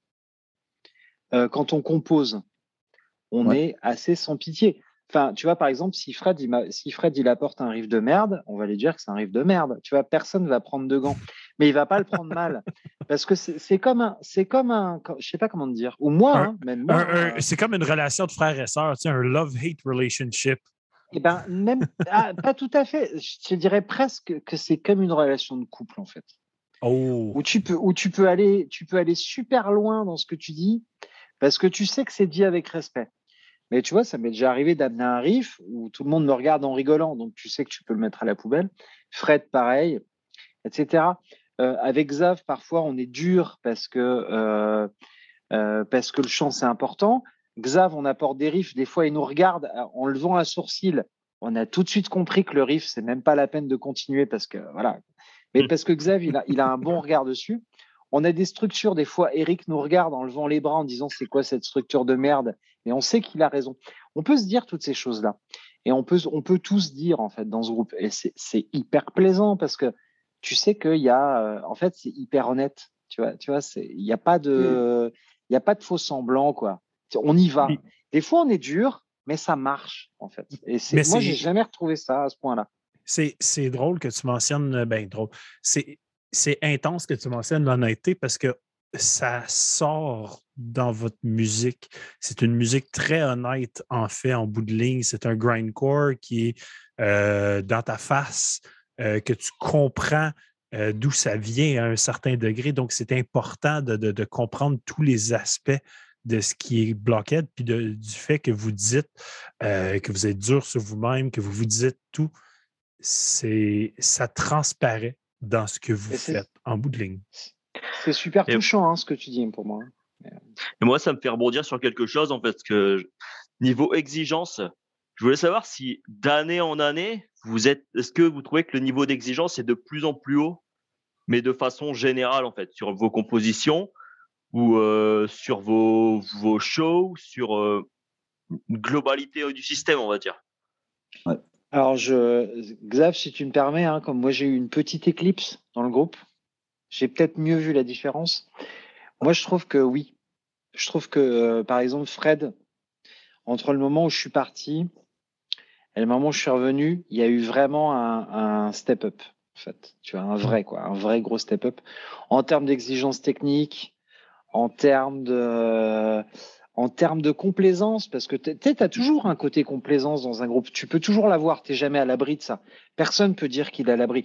Ou alors tu t'appelles euh, tu t'appelles euh, Blood Incantation, tu vois, mais tout le monde n'est pas Blood Incantation, tu vois. Mais euh, moi, je trouve que Fred, il a vraiment levé le niveau, son niveau pour lui-même, son niveau d'exigence pour lui, et son niveau d'exigence pour les autres. Quoi. Enfin, moi, c'est l'impression que j'ai. Donc, mais parce que tu vois, je suis parti entre 2008 et 2017.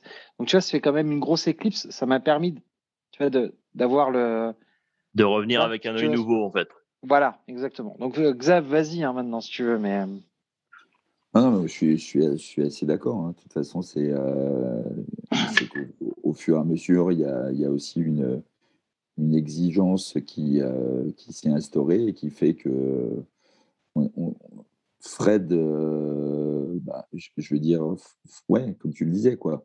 Fred, lui euh, aussi, euh, a fait vachement plus attention à plein de choses, au son avec toi, à, la dynamique, tout ça. Quoi. Donc tout ça, ça a apporté ses fruits. Au niveau des champs aussi, on a essayé d'être beaucoup plus précis, exigeant sur les placements, trouver des solutions de, de, la dynamique des champs avec des combinaisons pour vraiment pas être redondant. Et je pense que tout ça, ça a amené, euh, ben, euh, ça a amené vraiment de, niaque et de la dynamique quoi, qui se ressent d'album en album. Quoi. Et après, voilà, la difficulté et le degré d'exigence aussi, c'est de cette énergie sur disque d'arriver euh, à la restituer sur scène.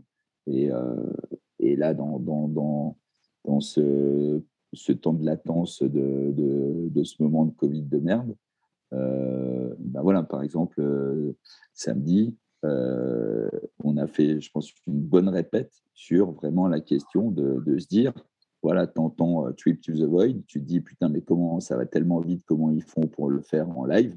Et là, de se préparer pour arriver à le faire, avec en même temps euh, toute la... Pour ceux qui ont déjà vu Blockheads en live, et ben de, de comprendre aussi que c'est comme si tu te prenais un cocktail Molotov en pleine gueule, un pain en pleine gueule, c'était possible. C'était possible pour moi de vous avoir vu live. Vous n'êtes jamais venu au Canada. Ah, mais écoute, ça, vraiment. C'est ça. Ça, c'était. Euh, c'est ouais, ça. C'était un message euh, subliminal, mais très direct en même temps. Voilà, voilà. Non, mais franchement, on en, on en rêve. J'espère vraiment qu'on va arriver voilà, faire une petite soirée aux catacombes euh, à Montréal ou je sais plus. Les catacombes sont décédées. Ah bon? Ah merde. Ça n'existe plus, les catacombes à Montréal. Ah merde. Sinon, je connais un petit jardin à Gatineau, il paraît que. Ouais, il y, a, il, y a une petite place juste à côté ici. Là. Genre, euh, j'ai une belle cour avec euh, un, beau, euh, un beau deck là, fait en bois. Je pense que je pourrais installer une coupe d'affaires là-dessus. Tu peux mettre un petit barnum et puis voilà, quoi. Condition répète.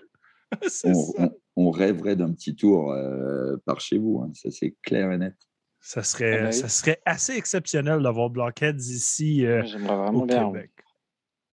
Mais euh, sérieusement, je, trouve ça tellement euh, impressionnant, l'histoire qui est Blockheads, tout, tout, le bagage qui vient avec ça. Puis bien sûr, ce beau bagage vient aussi sûrement avec plein de belles histoires de tournées assez comiques et spéciales. Donc, ça, c'est une, une, question que j'adore c'est ma question. Contez-nous une histoire qui vous a marqué, que ce soit mal ou bien, euh, qui vous a marqué chacun de vous par rapport à Blockheads, quelque chose qui reste dans votre imaginaire encore aujourd'hui, euh, que vous devez mentionner ce soir. Donc, une histoire de tournée, s'il vous plaît, messieurs. Avec Moma Kill, par exemple. Oui, mais ça, c'est mentionné là-dedans. Oh Ouais, je dis ça comme ça. Alors, je, te dirais. Euh, non, je vais renvoyer la balle, moi. Qu'est-ce que. Euh, quel concert tu as vu de Blockheads et tu te souviens de quoi en after ou, ou qu'est-ce que. Euh, moi, je sais. Moi, je sais ce qu'il va dire. tu sais, bah oui, c'est le concert dont je me souviens, ouais. Donc, c'était en 2004, il me semble le Rotting in the Sun, un festival à Ypres. Ouais. Et je me souviens euh, très bien du set de Blockheads parce que j'ai fini avec un ampli de retour dans la tête. Ah ouais. ma tête s'en souvient encore. Oui, je me souviens, l'impact était assez violent. C'est-tu à partir de ce moment-là que tes cheveux ont tombé euh? Euh, Non, non, ils sont tombés avant. mais pour le coup, non, non, ouais, l'impact était assez violent. Quoi. Mais je me souviens de, de l'after qui était pour le coup un avant-concert parce que vous aviez joué du dimanche. Ouais. Et puis euh, l'after était très très arrosé avec de l'absinthe. Il y a eu une espèce de une espèce d'embuscade, on va dire. d'embuscade d'absinthe. On a vu arriver la, la, gang. On était euh, une petite bande de. On était avec les gars de, de Trepanded en train de, de boire, voilà, tout simplement. Hein. Et puis, ben, il s'est passé voilà. J'aime qu'il y a comme un genre de, il y a genre, il y a un genre de silence qui se passe. Il s'est passé, euh, des choses. Boum, extinction des feux. Xav, Ah, mais- je sais pas si tu te souviens, c'était Overton Vice, en fait, tu vois. Ouais. Avec, avec les mecs qui ont écouté de la techno jusqu'à genre 9h du matin le lendemain, mais juste à côté de nos tentes quand on avait dormi au camping. Avec l'absinthe qu'avait ramené Antoine. Genre, je crois que j'ai dormi 45 Il y a minutes. Il me semble que j'ai dormi 45 minutes la nuit là. C'était assez, euh, ouais, euh, c'était assez extrême. Mais là, je- veux entendre des histoires de vous, Ouais, voilà. Qu'est-ce qui je- vous a marqué, en fait, de, de Là, par exemple, euh, je sais plus sur, euh, sur une date. Alors, ce qui est super, c'est que de date en date, tu revois des têtes et tu te dis, putain, euh, le gars, il dit, ah, je vous ai vu là, je vous ai vu là, je vous ai vu là. Alors, tu sais pas trop comment il s'appelle, le gars, mais euh, tu te souviens de son visage et puis tu dis, ah, super et tout. Et un jour, un gars, il me dit, ah, je vous ai vu à Toulouse, mais c'était mortel et tout. Euh, T'étais complètement déchaîné et tout. Et, euh, et le gars, il me dit, à un moment donné, euh, j'ai ouvert la bouche et le gars, il me dit, c'était génial, tu m'as rentré ton micro dans ma bouche complètement. Et, et après, le gars, le gars, il me dit, regarde ma dent. Et donc, il avait la dent cassée sur le côté. Et il me dit, mais t'étais tellement furieux que tu m'as rentré ton micro dans ma bouche et tu m'as pété la dent. Et c'était génial. Des malades. T'aurais, pu te faire ramasser, genre, le gars, il dit, hey, euh, paye ma dent. Non, non, lui, il a aimé ça. Voilà. Lui, il était content. Vas-y, fais-toi l'autre. Voilà. Alors, en truc un peu, un peu gore aussi, un autre gars, il me dit Oh là là, je sais pas si tu te rappelles, mais tu m'as craché dans la gueule. Je me suis pris un molar en pleine gueule énorme. C'était génial. Ah, ça, ah, ça avec toi, il y a des histoires de molars qui traînent, ça c'est sûr. hein. tu vois, et bon. te dis, ah ben, ah merde, écoute, euh, non, je m'excuse vraiment, j'ai jamais je j'aurais la volonté de cracher à la gueule de quelqu'un euh, et encore moins au public. Mais il me dit, ah non mais là, c'était tellement bon, je me suis pris ton molar en pleine face. N'importe quoi. C'est malade. Voilà. Oh, j'aime ça. J'adore. Euh. J'adore. Moi, euh, tu sais, euh, moi aussi, je chanteur dans tous les groupes que j'ai été. euh, des histoires de choses que j'ai faites dans mon personnage. Parce que sur scène, tu n'es pas la même personne que tu es en réalité, en fait. Donc, tu joues ce genre de personnage intense et violent des fois. Puis des fois, je débarquais sur scène, puis comme, t'as fait ça? Ah oui? J'ai fait ça? Je m'en rappelle pas tant. J'étais dans mon autre personnage. C'est, c'est, c'est ailleurs. tu sais, Je suis une personne très, euh, très euh, posée, très euh, relax, go with the flow. tu sais. Euh, la vie, les enfants, tout ça. Puis sur scène, je suis- je suis complètement quelqu'un de débile, je suis méchant, je suis violent. Euh, j'ai déjà saigné sur une foule. Oh Je me merde. suis- je me suis. euh, C'était comme un- un- une bâtisse industrielle. Puis j'avais comme sauté euh, sur les poutres du haut. Puis je m'avais pendu par les jambes au-dessus des gens. Puis j'avais gueulé la tête à l'envers, pendu par mes jambes. Puis quand j'ai débarqué, j'ai réalisé que mes deux jambes étaient fendues. Donc je coulais le sang sur les gens pendant que je faisais mon, mon spectacle. Mais ça, ça faisait toute partie du personnage. C'était ça. Puis je l'ai vécu, j'ai adoré, j'ai eu plein de plaisir avec ça. tu sais. Je me rends pas compte. hein. Donc, euh. Raphaël, euh, une histoire, toi, euh, Oh, de alors là, tournée, j'en une anecdote bien juteuse.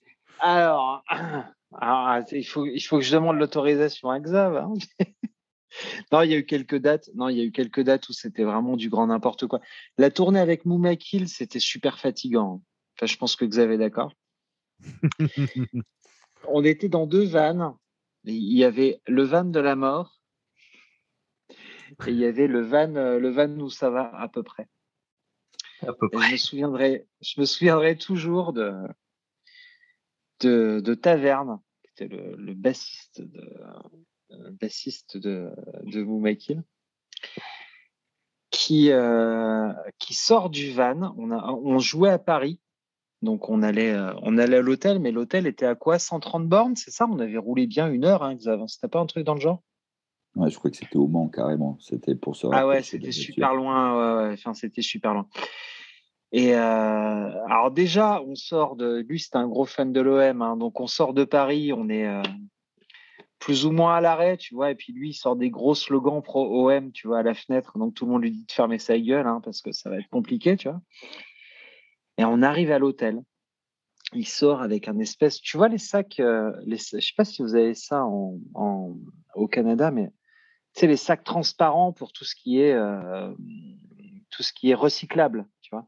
Oui, Nous, en oui. France, c'est des sacs transparents, tu vois? Et il le fait tourner, il le fait tourner au-dessus de sa tête, il le fait tourner et il le lance. Et là, tout le monde fait Mais planquez-vous, putain, il a pissé et gerbé dedans. Sauf que le sac Non. était troué, mec. Le sac était troué, mec.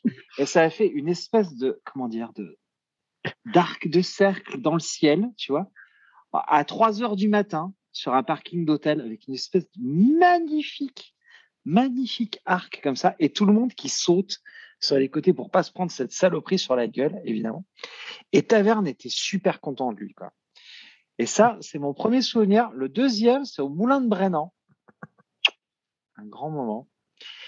Mais euh, celui-là, euh, on va le garder pour nous parce qu'il est vraiment très, très, très, falloir- très- il va falloir que très tu me comptes ça quand on sera pas live tantôt. Non, mais disons qu'il y avait. Le problème, c'est qu'on était tous surbourrés au Moulin de Brennan. Ouais, tu peux, tu peux y aller. Tu peux. Y aller Bon, c'est bon. Ouais. En fait, au Moulin de, Bren- au Moulin de Brennan, il y avait euh, la salle. C'était une salle, tu vois. Et la, la mauvaise idée des gens qui ont aménagé la salle, c'était de mettre un appartement en dessous. Fait, il y avait un appartement attends, dans la Je salle. vais, je, je vais juste couper. Ouais, euh, Vas-y, Raph. raconte-la, Non, mec. Raconte-la. Non, moi, je, je peux pas le, je peux pas le raconter puisque je suis, euh, je suis, euh, tu vas en parler. Partie prenante.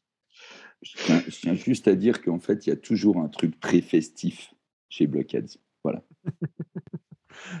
J'adore l'aspect festif. Je suis entièrement pour l'aspect festif. Et donc, le, le mec qui a conçu cette salle, je sais pas pourquoi, hein, il s'est dit que c'était une bonne idée de mettre un appart juste en dessous. Tu vois. Très mauvaise idée. Donc, tout le monde était ex- extrêmement bourré, mais extrêmement bourré. hein, genre, euh, tu vois, bourré level, pas level 10, tu vois, level 100, quoi. Et à un moment, on se retrouve tous dehors, je ne sais pas pourquoi.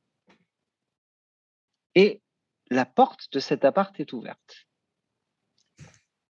Et sans que je ne comprenne ce qui se passe, on se retrouve dans l'appart. Zaf se retrouve sur la table. Et- Et à un moment, Chose- je ne sais pas comment.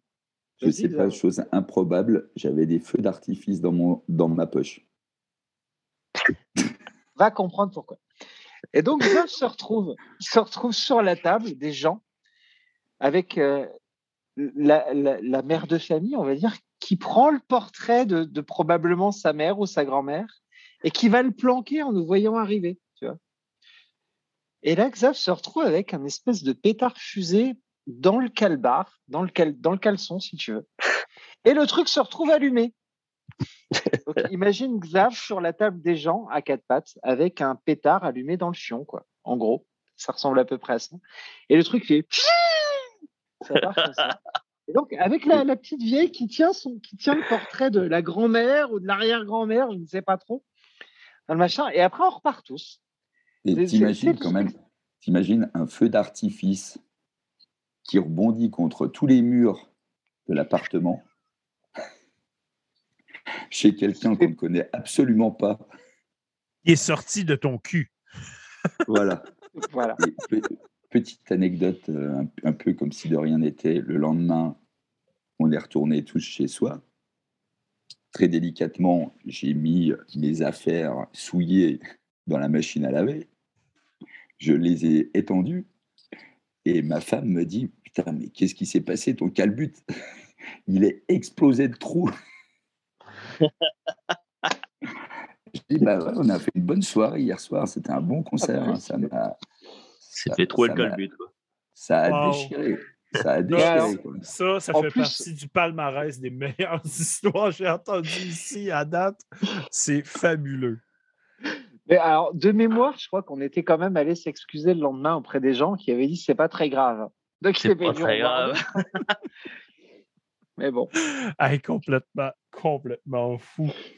Mais là, là, on, on va y aller dans un autre euh, spectre un peu. On va y aller avec, euh, dans le fond, je sais qu'est-ce que Xavier va répondre, mais c'est pas grave.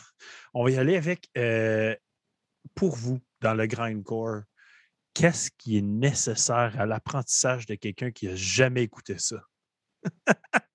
Il va sortir ses albums de Napalm Death, bien sûr. Mais euh, c'est ça, tu sais, comme un, un genre de trois bandes qu'il faut absolument connaître si vous ne connaissez pas le grindcore. Deux.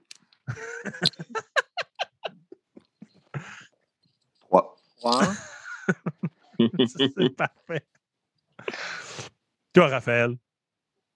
Ah, Napalm ben, obligé. Euh, moi, je rajouterais Terrorizer et Répulsion. Et répulsion. Et Répulsion. Ah ouais, Répulsion, évidemment, quoi. Hey, puis euh, je vais y aller avec toi aussi, Dr. Gore. Euh, si quelqu'un a découvert le grind pour toi dans ta tête, qu'est-ce que ça serait qu'il doit découvrir? Bah écoute, euh, on, on m'a demandé euh, il y a pas longtemps, euh, euh, il y, a, il y a un peu moins d'une semaine, je devais passer, je devais passer sur un podcast et on m'a demandé euh, des, des titres à diffuser. Et j'ai dit, écoute, on va passer un peu de grind. Il dit, bah ouais, on grind. Alors, je connais pas du tout. Qu'est-ce que tu aurais à me conseiller pour que j'écoute avant que, avant, avant le podcast? Ben, J'ai dit, ben Blockheads. Blockheads, quoi, en Oh. grind, sans problème, quoi. Non, non, mais franchement, voilà, sans, sans faire de, de l'échouille ou quoi, franchement, mais non, mais Ça fait plaisir. Mais... c'est, bah, vous êtes une référence, hein, les gars. Il y a pas, il y a pas photo, quoi. Au niveau, au niveau grind euh, qui percute, euh, j'aime bien quand ça tabasse, quoi. Et pour le coup, euh, ça, ça tabasse. Très, très. Et toi, très- donc? Euh, moi, euh, c'est c'est drôle. Mon grind, là, je l'aime. euh, je je l'aime beaucoup de la France aussi. Euh, tout ce qui. Je vais y aller avec des, des- les, les trois récents. Euh, pour vrai, les trois ont fait partie de mon top 20 euh, de l'année dernière. Je- Écoutez Massive Charge, écoutez Blockheads, puis écoutez Gumo. C'est voilà, du stock hors pair. C'est pour moi. Autant que Xavier, tu disais que tu aimes le Québec et que tu aimes, tu aimes nos paysages, ben moi, j'aime la France pour tout le style de bon grindcore. c'est Ah, c'est- puis- c'est- c'est- c'est Ouais, c'est vrai. vraiment. euh, Il y a un son. Je ne sais pas qu'est-ce que vous avez dans votre eau en Ah. France pour le grindcore. Oui, oui, oui, oui, oui. Nice. Très, très beau. Worst Nation. Ah oui, puis attends, j'arrive. Dans le chat, euh, on a aussi Eric euh, qui dit du vieil carcasse, euh, Ah. Last Days of Humanity et Rotten Sound. J'adore. Rotten Sound, ouais, ouais, ouais, bien sûr, Mais, Rotten Tu Sound. sais, ouais. Rotten Sound, Nazum. Nazum. Ouais, ouais. On ne peut pas s'enlever euh, tout ce que Nazum a fait pour le grindcore. Ça a été assez euh, mongol. C'est- complètement fou. dans, les moments un petit peu forts de rencontre et où tu te dis c'est complètement fou aussi de, de, de partager l'affiche euh, avec un petit peu tes mentors et de se dire euh, bah voilà euh, quand on avait euh, à l'époque de la toute première démo avant qu'on sorte le euh, l'album Last Tribes euh, on avait euh, 19 ans, 10 ouais, 19-20 ans à peine. Et là, on a fait la première partie de Carcasse à l'é- à l'époque de, de Earthwork. Et, et, on était là, mais tu vois, comme des gamins. Euh, et ça a été, euh, c'était un moment, euh, se retrouver euh, devant Jeff Walker et Bill Steer, euh, comme, comme ça, faire les balances et que les gars soient en face de toi en train de, en, train de te regarder. Tu vois, et on était, euh, on était mais livides. On se disait, mais c'est et de leur échanger, euh, leur, de leur filer une cassette et, tout. Et puis, euh, et de se, se revoir longtemps après et de se dire, ah putain, en fait, on se souvient, on a toujours votre cassette. Tu vois Et ça, c'est des Wow. moments très forts, comme euh, par exemple Steph de Load Blast, euh, qui a enregistré Shapes of Misery, qui justement était euh, à l'époque avec Load Blast en tournée euh, avec Carcass, et qui nous ressort la- notre, notre démo de l'époque en disant Eh, mais les mecs, euh, les petits gars, je, je vous avais, vu- je vous avais vu à l'époque et je me souviens de vous et j'ai toujours votre cassette et maintenant euh, vous enregistrez chez moi. Et ou, euh, ou des anecdotes comme euh, Shane Humbry qui te dit euh, que le- son t-shirt préféré c'est son t-shirt Blockheads et que, que, que de temps en temps il nous, en demande, il nous demande un t-shirt euh, en double XL parce que, euh, parce que son, son, autre t-shirt est, est, est trop serré maintenant.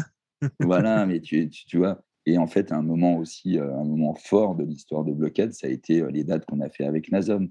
Et, et, de se dire que, que voilà, ce, ce moment-là, ça a été vraiment un cap et un moment vraiment important de, dans, et de, une rencontre de gars qui étaient, qui étaient des icônes et qui, qui sont des icônes et qui étaient super, super sympas. carrément. Et, c'est drôle. Ça pourrait être une anecdote. Hein. C'est drôle, Raphaël, tu montes, tu montes ton album de chien et dans le chat, Thierry Guéchal dit chien, justement. Bah oui.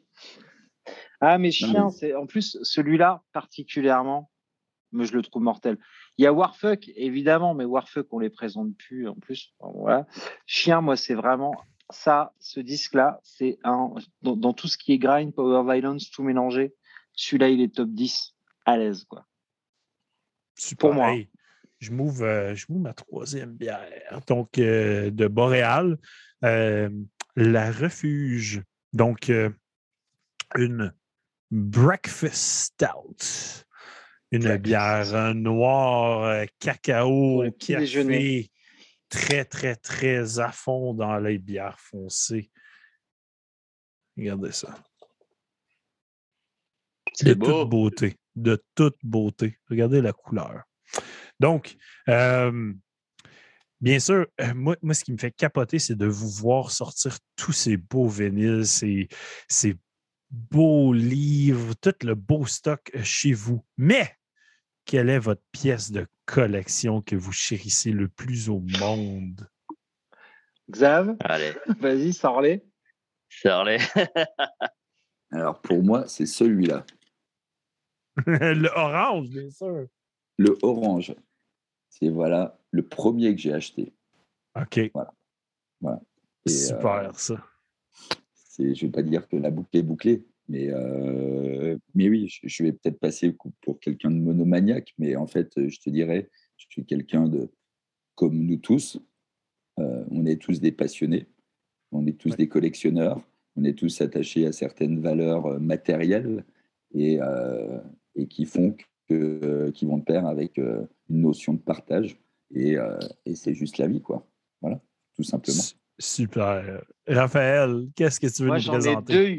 J'en ai deux. J'en ai deux. Ça. Voivode? Voivode. Angel Rat, mon album préféré. Clairement, de loin. Et puis aussi, ça. 40 Watson. Ouais, ça, c'est euh, dans, mon top, euh, dans mon top 3 de tous mes albums préférés de l'histoire de la musique, pour moi. Voilà, j'adore ce, j'adore cet album.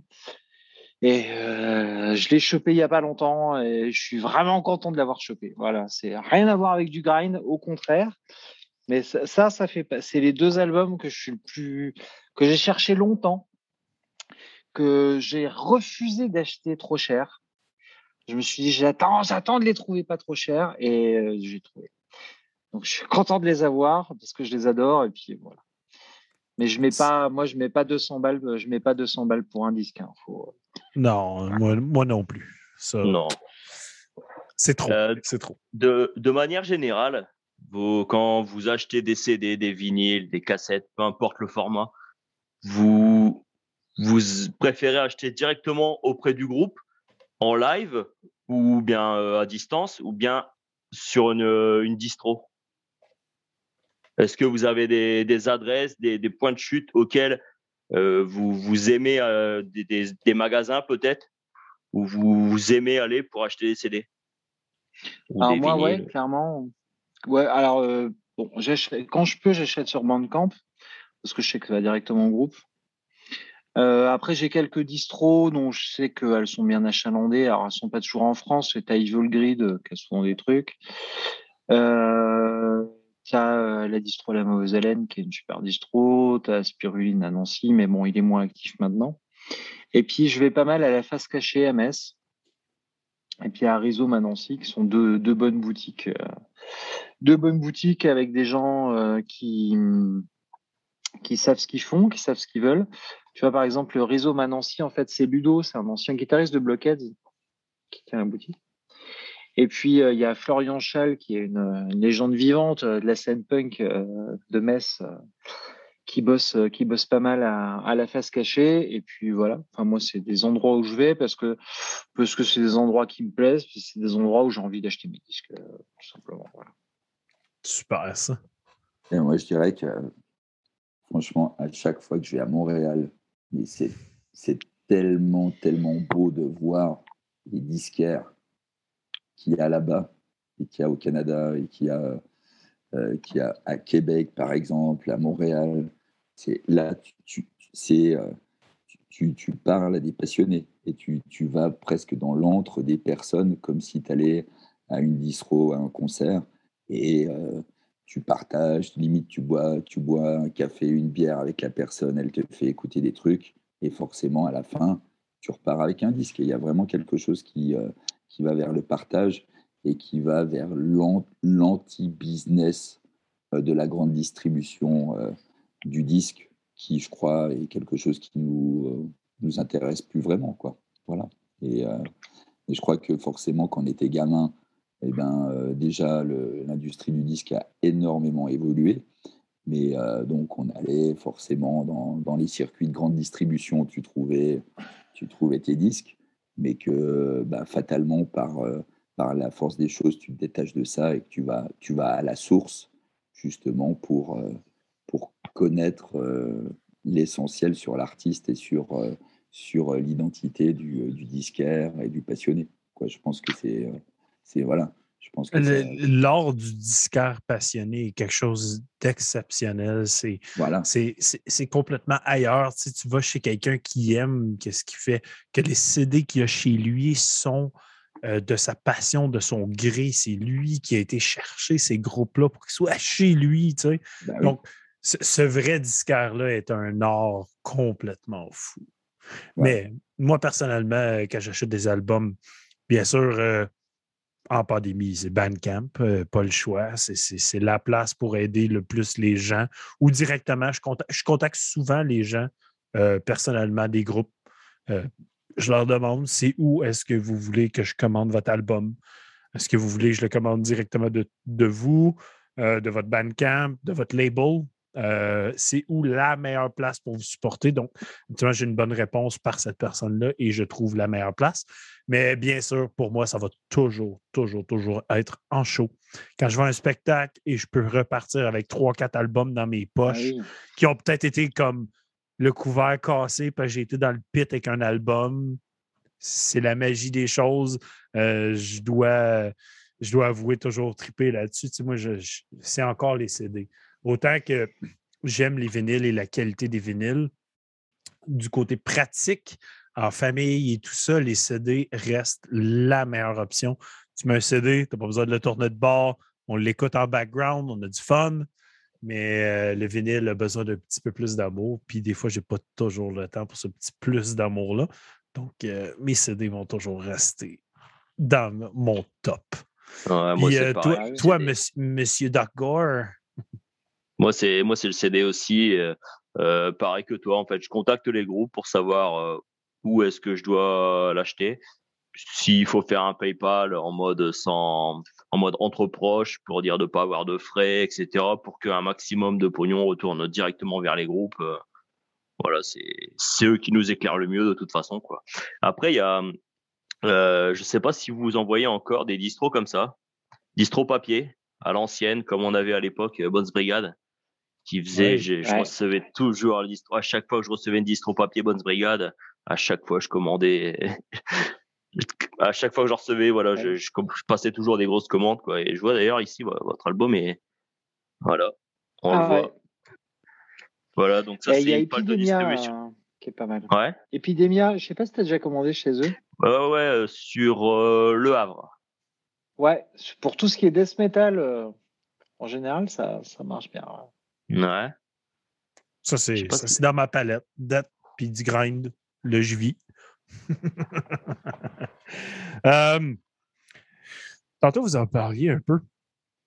Euh, vous avez survolé le sujet, mais euh, le processus euh, d'écriture, donc bien sûr, Raphaël, tu mentionnais, toi et Fred, vous apportez beaucoup pour les Surtout Fred, riffs, Mm. les- ces choses-là. Donc, comment ça se passe? Qui arrive avec quoi? Puis comment que vous bâtissez une chanson habituellement? Quel est le processus d'écriture pour Blockheads? Le ping-pong, moi je te dirais que c'est du ping-pong. Euh, souvent, en fait, Fred, pour être euh, super, euh, super direct, Fred, c'est 70 à 80% des riffs en général. OK. Sauf que, en fait, ce qui se passe hyper souvent, c'est que Fred arrive avec un truc, on lui dit Ouais, ton riff, il est cool, mais. Il y a toujours un mais, parce qu'on est chiant les uns avec les autres. Donc, il y a toujours un mais. Euh, en général, euh, on essaye de retriturer son riff, on lui change un truc ou deux dedans. Et en fait, ça le, tu vois, ça le pousse un petit peu, ça le pique un petit peu au vif. Et il fait d'accord, ok, c'est une bonne idée, mais regarde. Et en général, il remodifie son riff une troisième fois. Et en général, avec cette espèce de jeu de questions-réponses, tu vois, on arrive, à, on arrive au riff final. Et moi, c'est la même chose quand j'amène un riff. Tu vois, il y a, y a quelques riffs sur l'album qui ont fini euh, grind. C'était des riffs que j'avais pensé comme des breakdowns ou comme des trucs de sludge. Et Fred me fait, mais non, en fait, c'est nul. C'est nul comme ça. Par contre, regarde. Vas-y, Nico, euh, tape du blast. Et puis euh, Fred le joue, le joue en grind et ça sonne et tout. Donc, c'est rare qu'un riff que, l'un ou l'autre amène finisse tel quel. C'est-à-dire que souvent, il est retrituré, rechangé. Et ce qui se passe aussi souvent, et c'est peut-être aussi pour ça que c'est lent, c'est que c'est assez rare. c'est arrivé sur deux morceaux, euh, deux morceaux, je crois, que Fred et moi, on s'isole un peu chez lui, tu vois, pour, euh, pour essayer de maqueter des morceaux. Euh, ça, ça a été plus ou moins le cas de, de Flesh Furnace, tu sais, le dernier morceau qui est un peu plus lent là, de l'album. Oui. Mais la, la plupart du temps, les morceaux, en fait, ils se font en répète. Ils se font quand on est à 3, 4 ou 5, en général. Parce qu'on a besoin de jouer fort, on a besoin d'être ensemble, on a besoin du question-réponse, de la dynamique. Eric est hyper important. Alors Eric, il apporte un, il apporte pas forcément beaucoup de riffs, mais euh, Eric, par contre, c'est un peu le chef d'orchestre du groupe. Tu vois, c'est, c'est le grand maître de la structure, de voilà. En général, quand Eric nous dit il y a un truc qui va pas dans la structure, on se pose même pas la question, on sait que c'est vrai. Tu vois, euh, on part du principe que c'est vrai. C'est Et en général, il nous trouve la solution. Tu vois, donc, euh, Et puis après, Xav, Xav aussi, en Ouais. général, quand, quand Xav nous dit il y a un truc qui marche pas, on se pose pas trop la question non plus. On sait que, on sait qu'il y a un truc, euh, on sait qu'il y a- on sait Il y qu'on a, n'a pas qu'il y a raison. quelque chose qui cloche. Exactement. Voilà. Alors, après, moi, je dirais en fait dans un petit peu dans, dans, dans l'évolution du process, euh, et puis en fait aussi dans l'évolution des choses euh, d'ordre technologique. Après, ce qui est assez cool, c'est que euh, Fred s'est complètement passionné aussi pour la question de la prise de son, la question de, de pré-maqueter des morceaux, et la distance étant, étant là, en tout cas pour moi, fait que, que Fred aussi chez lui a de quoi euh, enregistrer, euh, un peu pré-mixer, faire pré-maqueter, euh, ce qui fait que euh, moi, ça me permet aussi de, de- des fois de ne pas arriver en répète euh, et de découvrir le morceau comme ça en me disant mais qu'est-ce que c'est que ce truc qui m'arrive en pleine face? Je comprends Ouais. rien tel- tellement, euh, tellement ça speed et, euh, et de pouvoir préparer comme ça, en tout cas de façon optimale, le, travail et d'avancer pour, euh, pour passer des gaps à chaque fois dans le- dans l'avancée des morceaux. Et voire même, après une répète, aller, aller enregistrer, euh, faire des prises, des prises chant chez Fred pour que sur une piste, pour qu'après il puisse le recoller et qu'on puisse tous l'écouter en semaine chez nous pour que la, la fois suivante, quand on se voit, se dire euh, c'était de la merde ou c'est très bien. Voilà. Et ça, dans le process, bah, je pense qu'il y a plein de, plein de groupes qui, avec euh, l'évolution des technologies, ont, ont changé leur façon de travailler. Et Ouais. nous, on a ce besoin viscéral d'être ensemble, mais voilà. Là, maintenant, euh, Bah, c'est un petit On peu. perd plus rien, surtout. Ouais, voilà. Non, c'est ça. Mais euh, regarde, hey, podcast de fou, les boys. Euh, c'est intéressant, c'est super. Je pense que je pourrais vous garder toute la nuit, mais vous dormiez, dormirez pas du tout. Je vais y aller avec une petite dernière question. Simon, il n'est pas là pour faire sa question bonbon, mais j'en ai une. Donc, euh, avec toute cette histoire qui est Blockhead, toutes ces chansons qui traînent dans votre euh, arsenal, quelle est la chanson de Blockhead qui vous définit, vous? Vous vous identifiez ultimement à cette chanson-là pour X raisons. Donc, quelle chanson est la vôtre dans votre discographie? Mhm. Ça va? Hein, hein? J'ai réussi, Simon, aussi, je les ai plugués. Oh, putain. Alors ça, c'est Euh. hyper dur. hein. Euh, Alors là, c'est vraiment la colle du soir. Oui, c'est- c'est la question bonbon, comme Simon dit toujours. Elle est le fun, elle est bonbon, mais c'est toujours une colle solide. Ouais. Parce que euh, Au pire, vous Euh, pouvez vous limiter au dernier album, Trip to the Void, laquelle sur l'album est la plus personnelle ou votre euh, chanson que vous vous identifiez le plus dessus. là? Alors, bon, Trip to the Void, j'avoue que c'est des, des paroles, moi, que j'ai écrit. J'en écris pas beaucoup.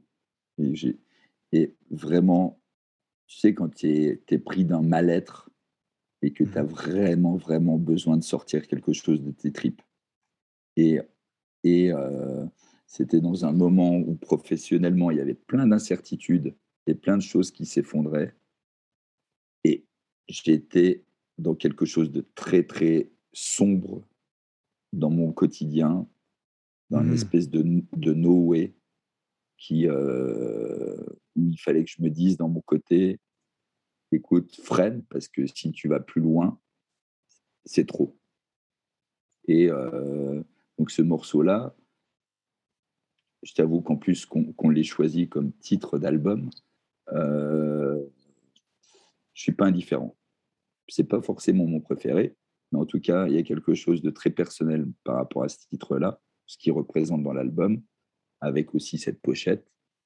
Et, euh, et quand on parlait une fois de plus de nos origines, le, mot, le morceau, euh, et Raph aussi peut vraiment en parler, le morceau Flèche Furnaise, ouais, il y a vraiment quelque chose qui est vraiment dans notre sang, quoi, là-dedans. Super. Puis toi, Raph? Ouais. Moi, je, tu vois, j'étais en train de, j'étais en train de réfléchir. euh, euh, j'étais en train de réfléchir. Moi, honnêtement, et c'est, pas le morceau le plus représentatif. Je, me refais la liste hein, du dernier, mais je pense que c'est Flesh Furnace en fait.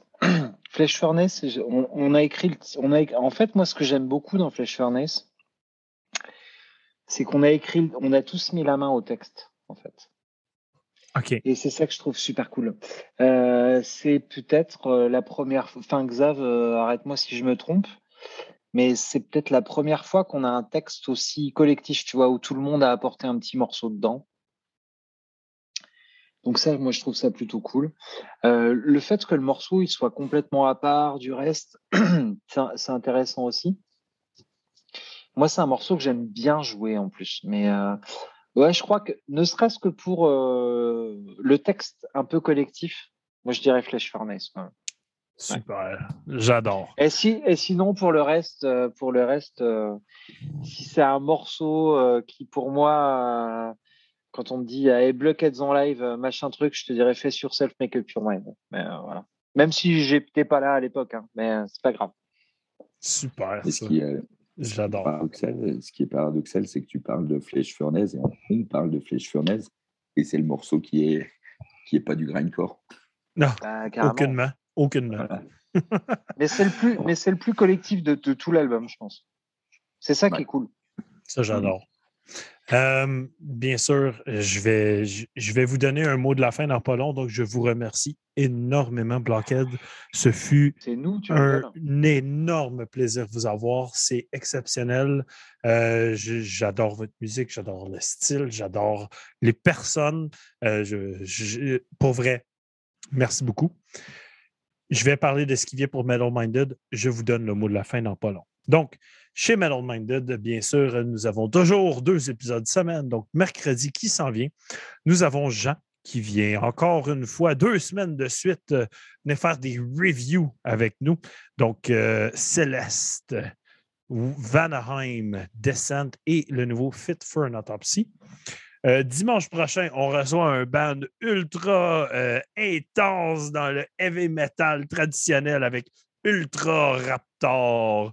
Donc, avec leurs images super le fun et le cuir partout sur leur corps. On va avoir bien du plaisir à jaser avec eux de leur musique assez unique. Donc, je vous donne un petit mot de la fin, messieurs. Je vous donne une petite minute. Donc, le au revoir de Blockheads, allez-y. Vas-y, Xav. Bah écoute, euh, je te dirais déjà, c'est euh, un honneur et puis c'est vraiment un grand, grand plaisir de discuter comme ça avec des amis euh, aux quatre coins des régions du monde et en toute simplicité et en toute humilité. Et, et je crois que le grindcore, c'est avant tout synonyme aussi d'une certaine convivialité. Donc, je te dirais déjà cheers. Voilà. Santé. Santé. Santé. Amitié, passion. Et, et puis, on n'attend qu'une chose, c'est de tous se revoir, tous se voir ou tous se rencontrer en espérant mille fois, mais vraiment très, très sincèrement, venir sur les terres. les terres québécoises. Québécoises. Et voilà, ça serait tellement ultime. Voilà. Mais, sérieusement, je, je, suis tellement heureux de vous avoir reçu ce soir. Euh, on va continuer à communiquer ensemble. J'adore votre musique, j'adore tout. Mais un autre merci à notre grand chum Doc Gore qui est venu faire la co-animation avec moi ce soir, qu'on va revoir dans quelques semaines et possiblement dans le futur. Donc, euh, merci, euh, mon grand chum aussi. Merci de me faire découvrir tous ces bons bands aussi et de me tenir à l'affût de la musique française. Ben, merci à toi et merci à Blockhead. Hein. C'est beaucoup d'honneur aussi pour moi d'avoir pu jaser avec vous. Hein. Bon podcast, c'était bien cool. quoi. Super. donc... de toute façon, euh, quelque chose, euh, Blockhead, ça a été toujours aussi euh, synonyme d'un truc qui est la, qu'on dit, la grinding family. Voilà. Donc, c'est super. Donc, je devais venir vous voir samedi prochain. Gang de chanceux. Gang de chanceux. Et puis, ben, voilà, moi, je rajoute un dernier mot. Hein. Moi, je suis content, Doc, de t'avoir reçu à la maison aussi. Ouais, carrément, c'était super cool. Merci à toi. Ça m'a fait plaisir. Et puis, ben, merci. Enfin, ouais, c'est vraiment un honneur euh, d'avoir pu, euh, d'avoir pu passer chez, euh, chez vous. Ça fait plaisir de voir qu'on peut. Enfin, voilà, tu vois, il y a quand même un océan entre nous, hein, mine de rien. Ça paraît, ça paraît rien maintenant, mais c'est quand même quelque chose. Un jour, un jour, possiblement, on va faire cette entrevue assis un à côté de l'autre. Avec, avec, bah, tu, tu me ramèneras ta breakfast euh, stout. c'est exceptionnel, ce petit, ce petit bijou. C'est très, très bon. je retiens. Je retiens en tout cas. L'évolution de la technologie. Hein. Ben, c'est ça. la technologie n'est pas rendue au fait que je peux te le donner par la caméra. On n'est pas rendu là. On n'est pas encore les cassettes de l'époque, euh, voilà. Maintenant, on fait des vidéos. Quoi. Mais bon, euh, merci beaucoup, Blockheads. Merci, Doc euh, ne quittez pas, on va continuer à jaser ensemble un petit peu après le podcast. Mais merci à tous les auditeurs. Ce fut exquis, ce fut bien plaisant. Euh, si les messieurs de Blockheads ne sont pas trop fatigués, on peut peut-être prendre une petite bière euh, en après-podcast ensemble. Donc, euh, si vous êtes intéressé, envoyez-moi un message. Donc, tout le monde, sur ce, bonne soirée. Je vous adore. Cheers. Salut.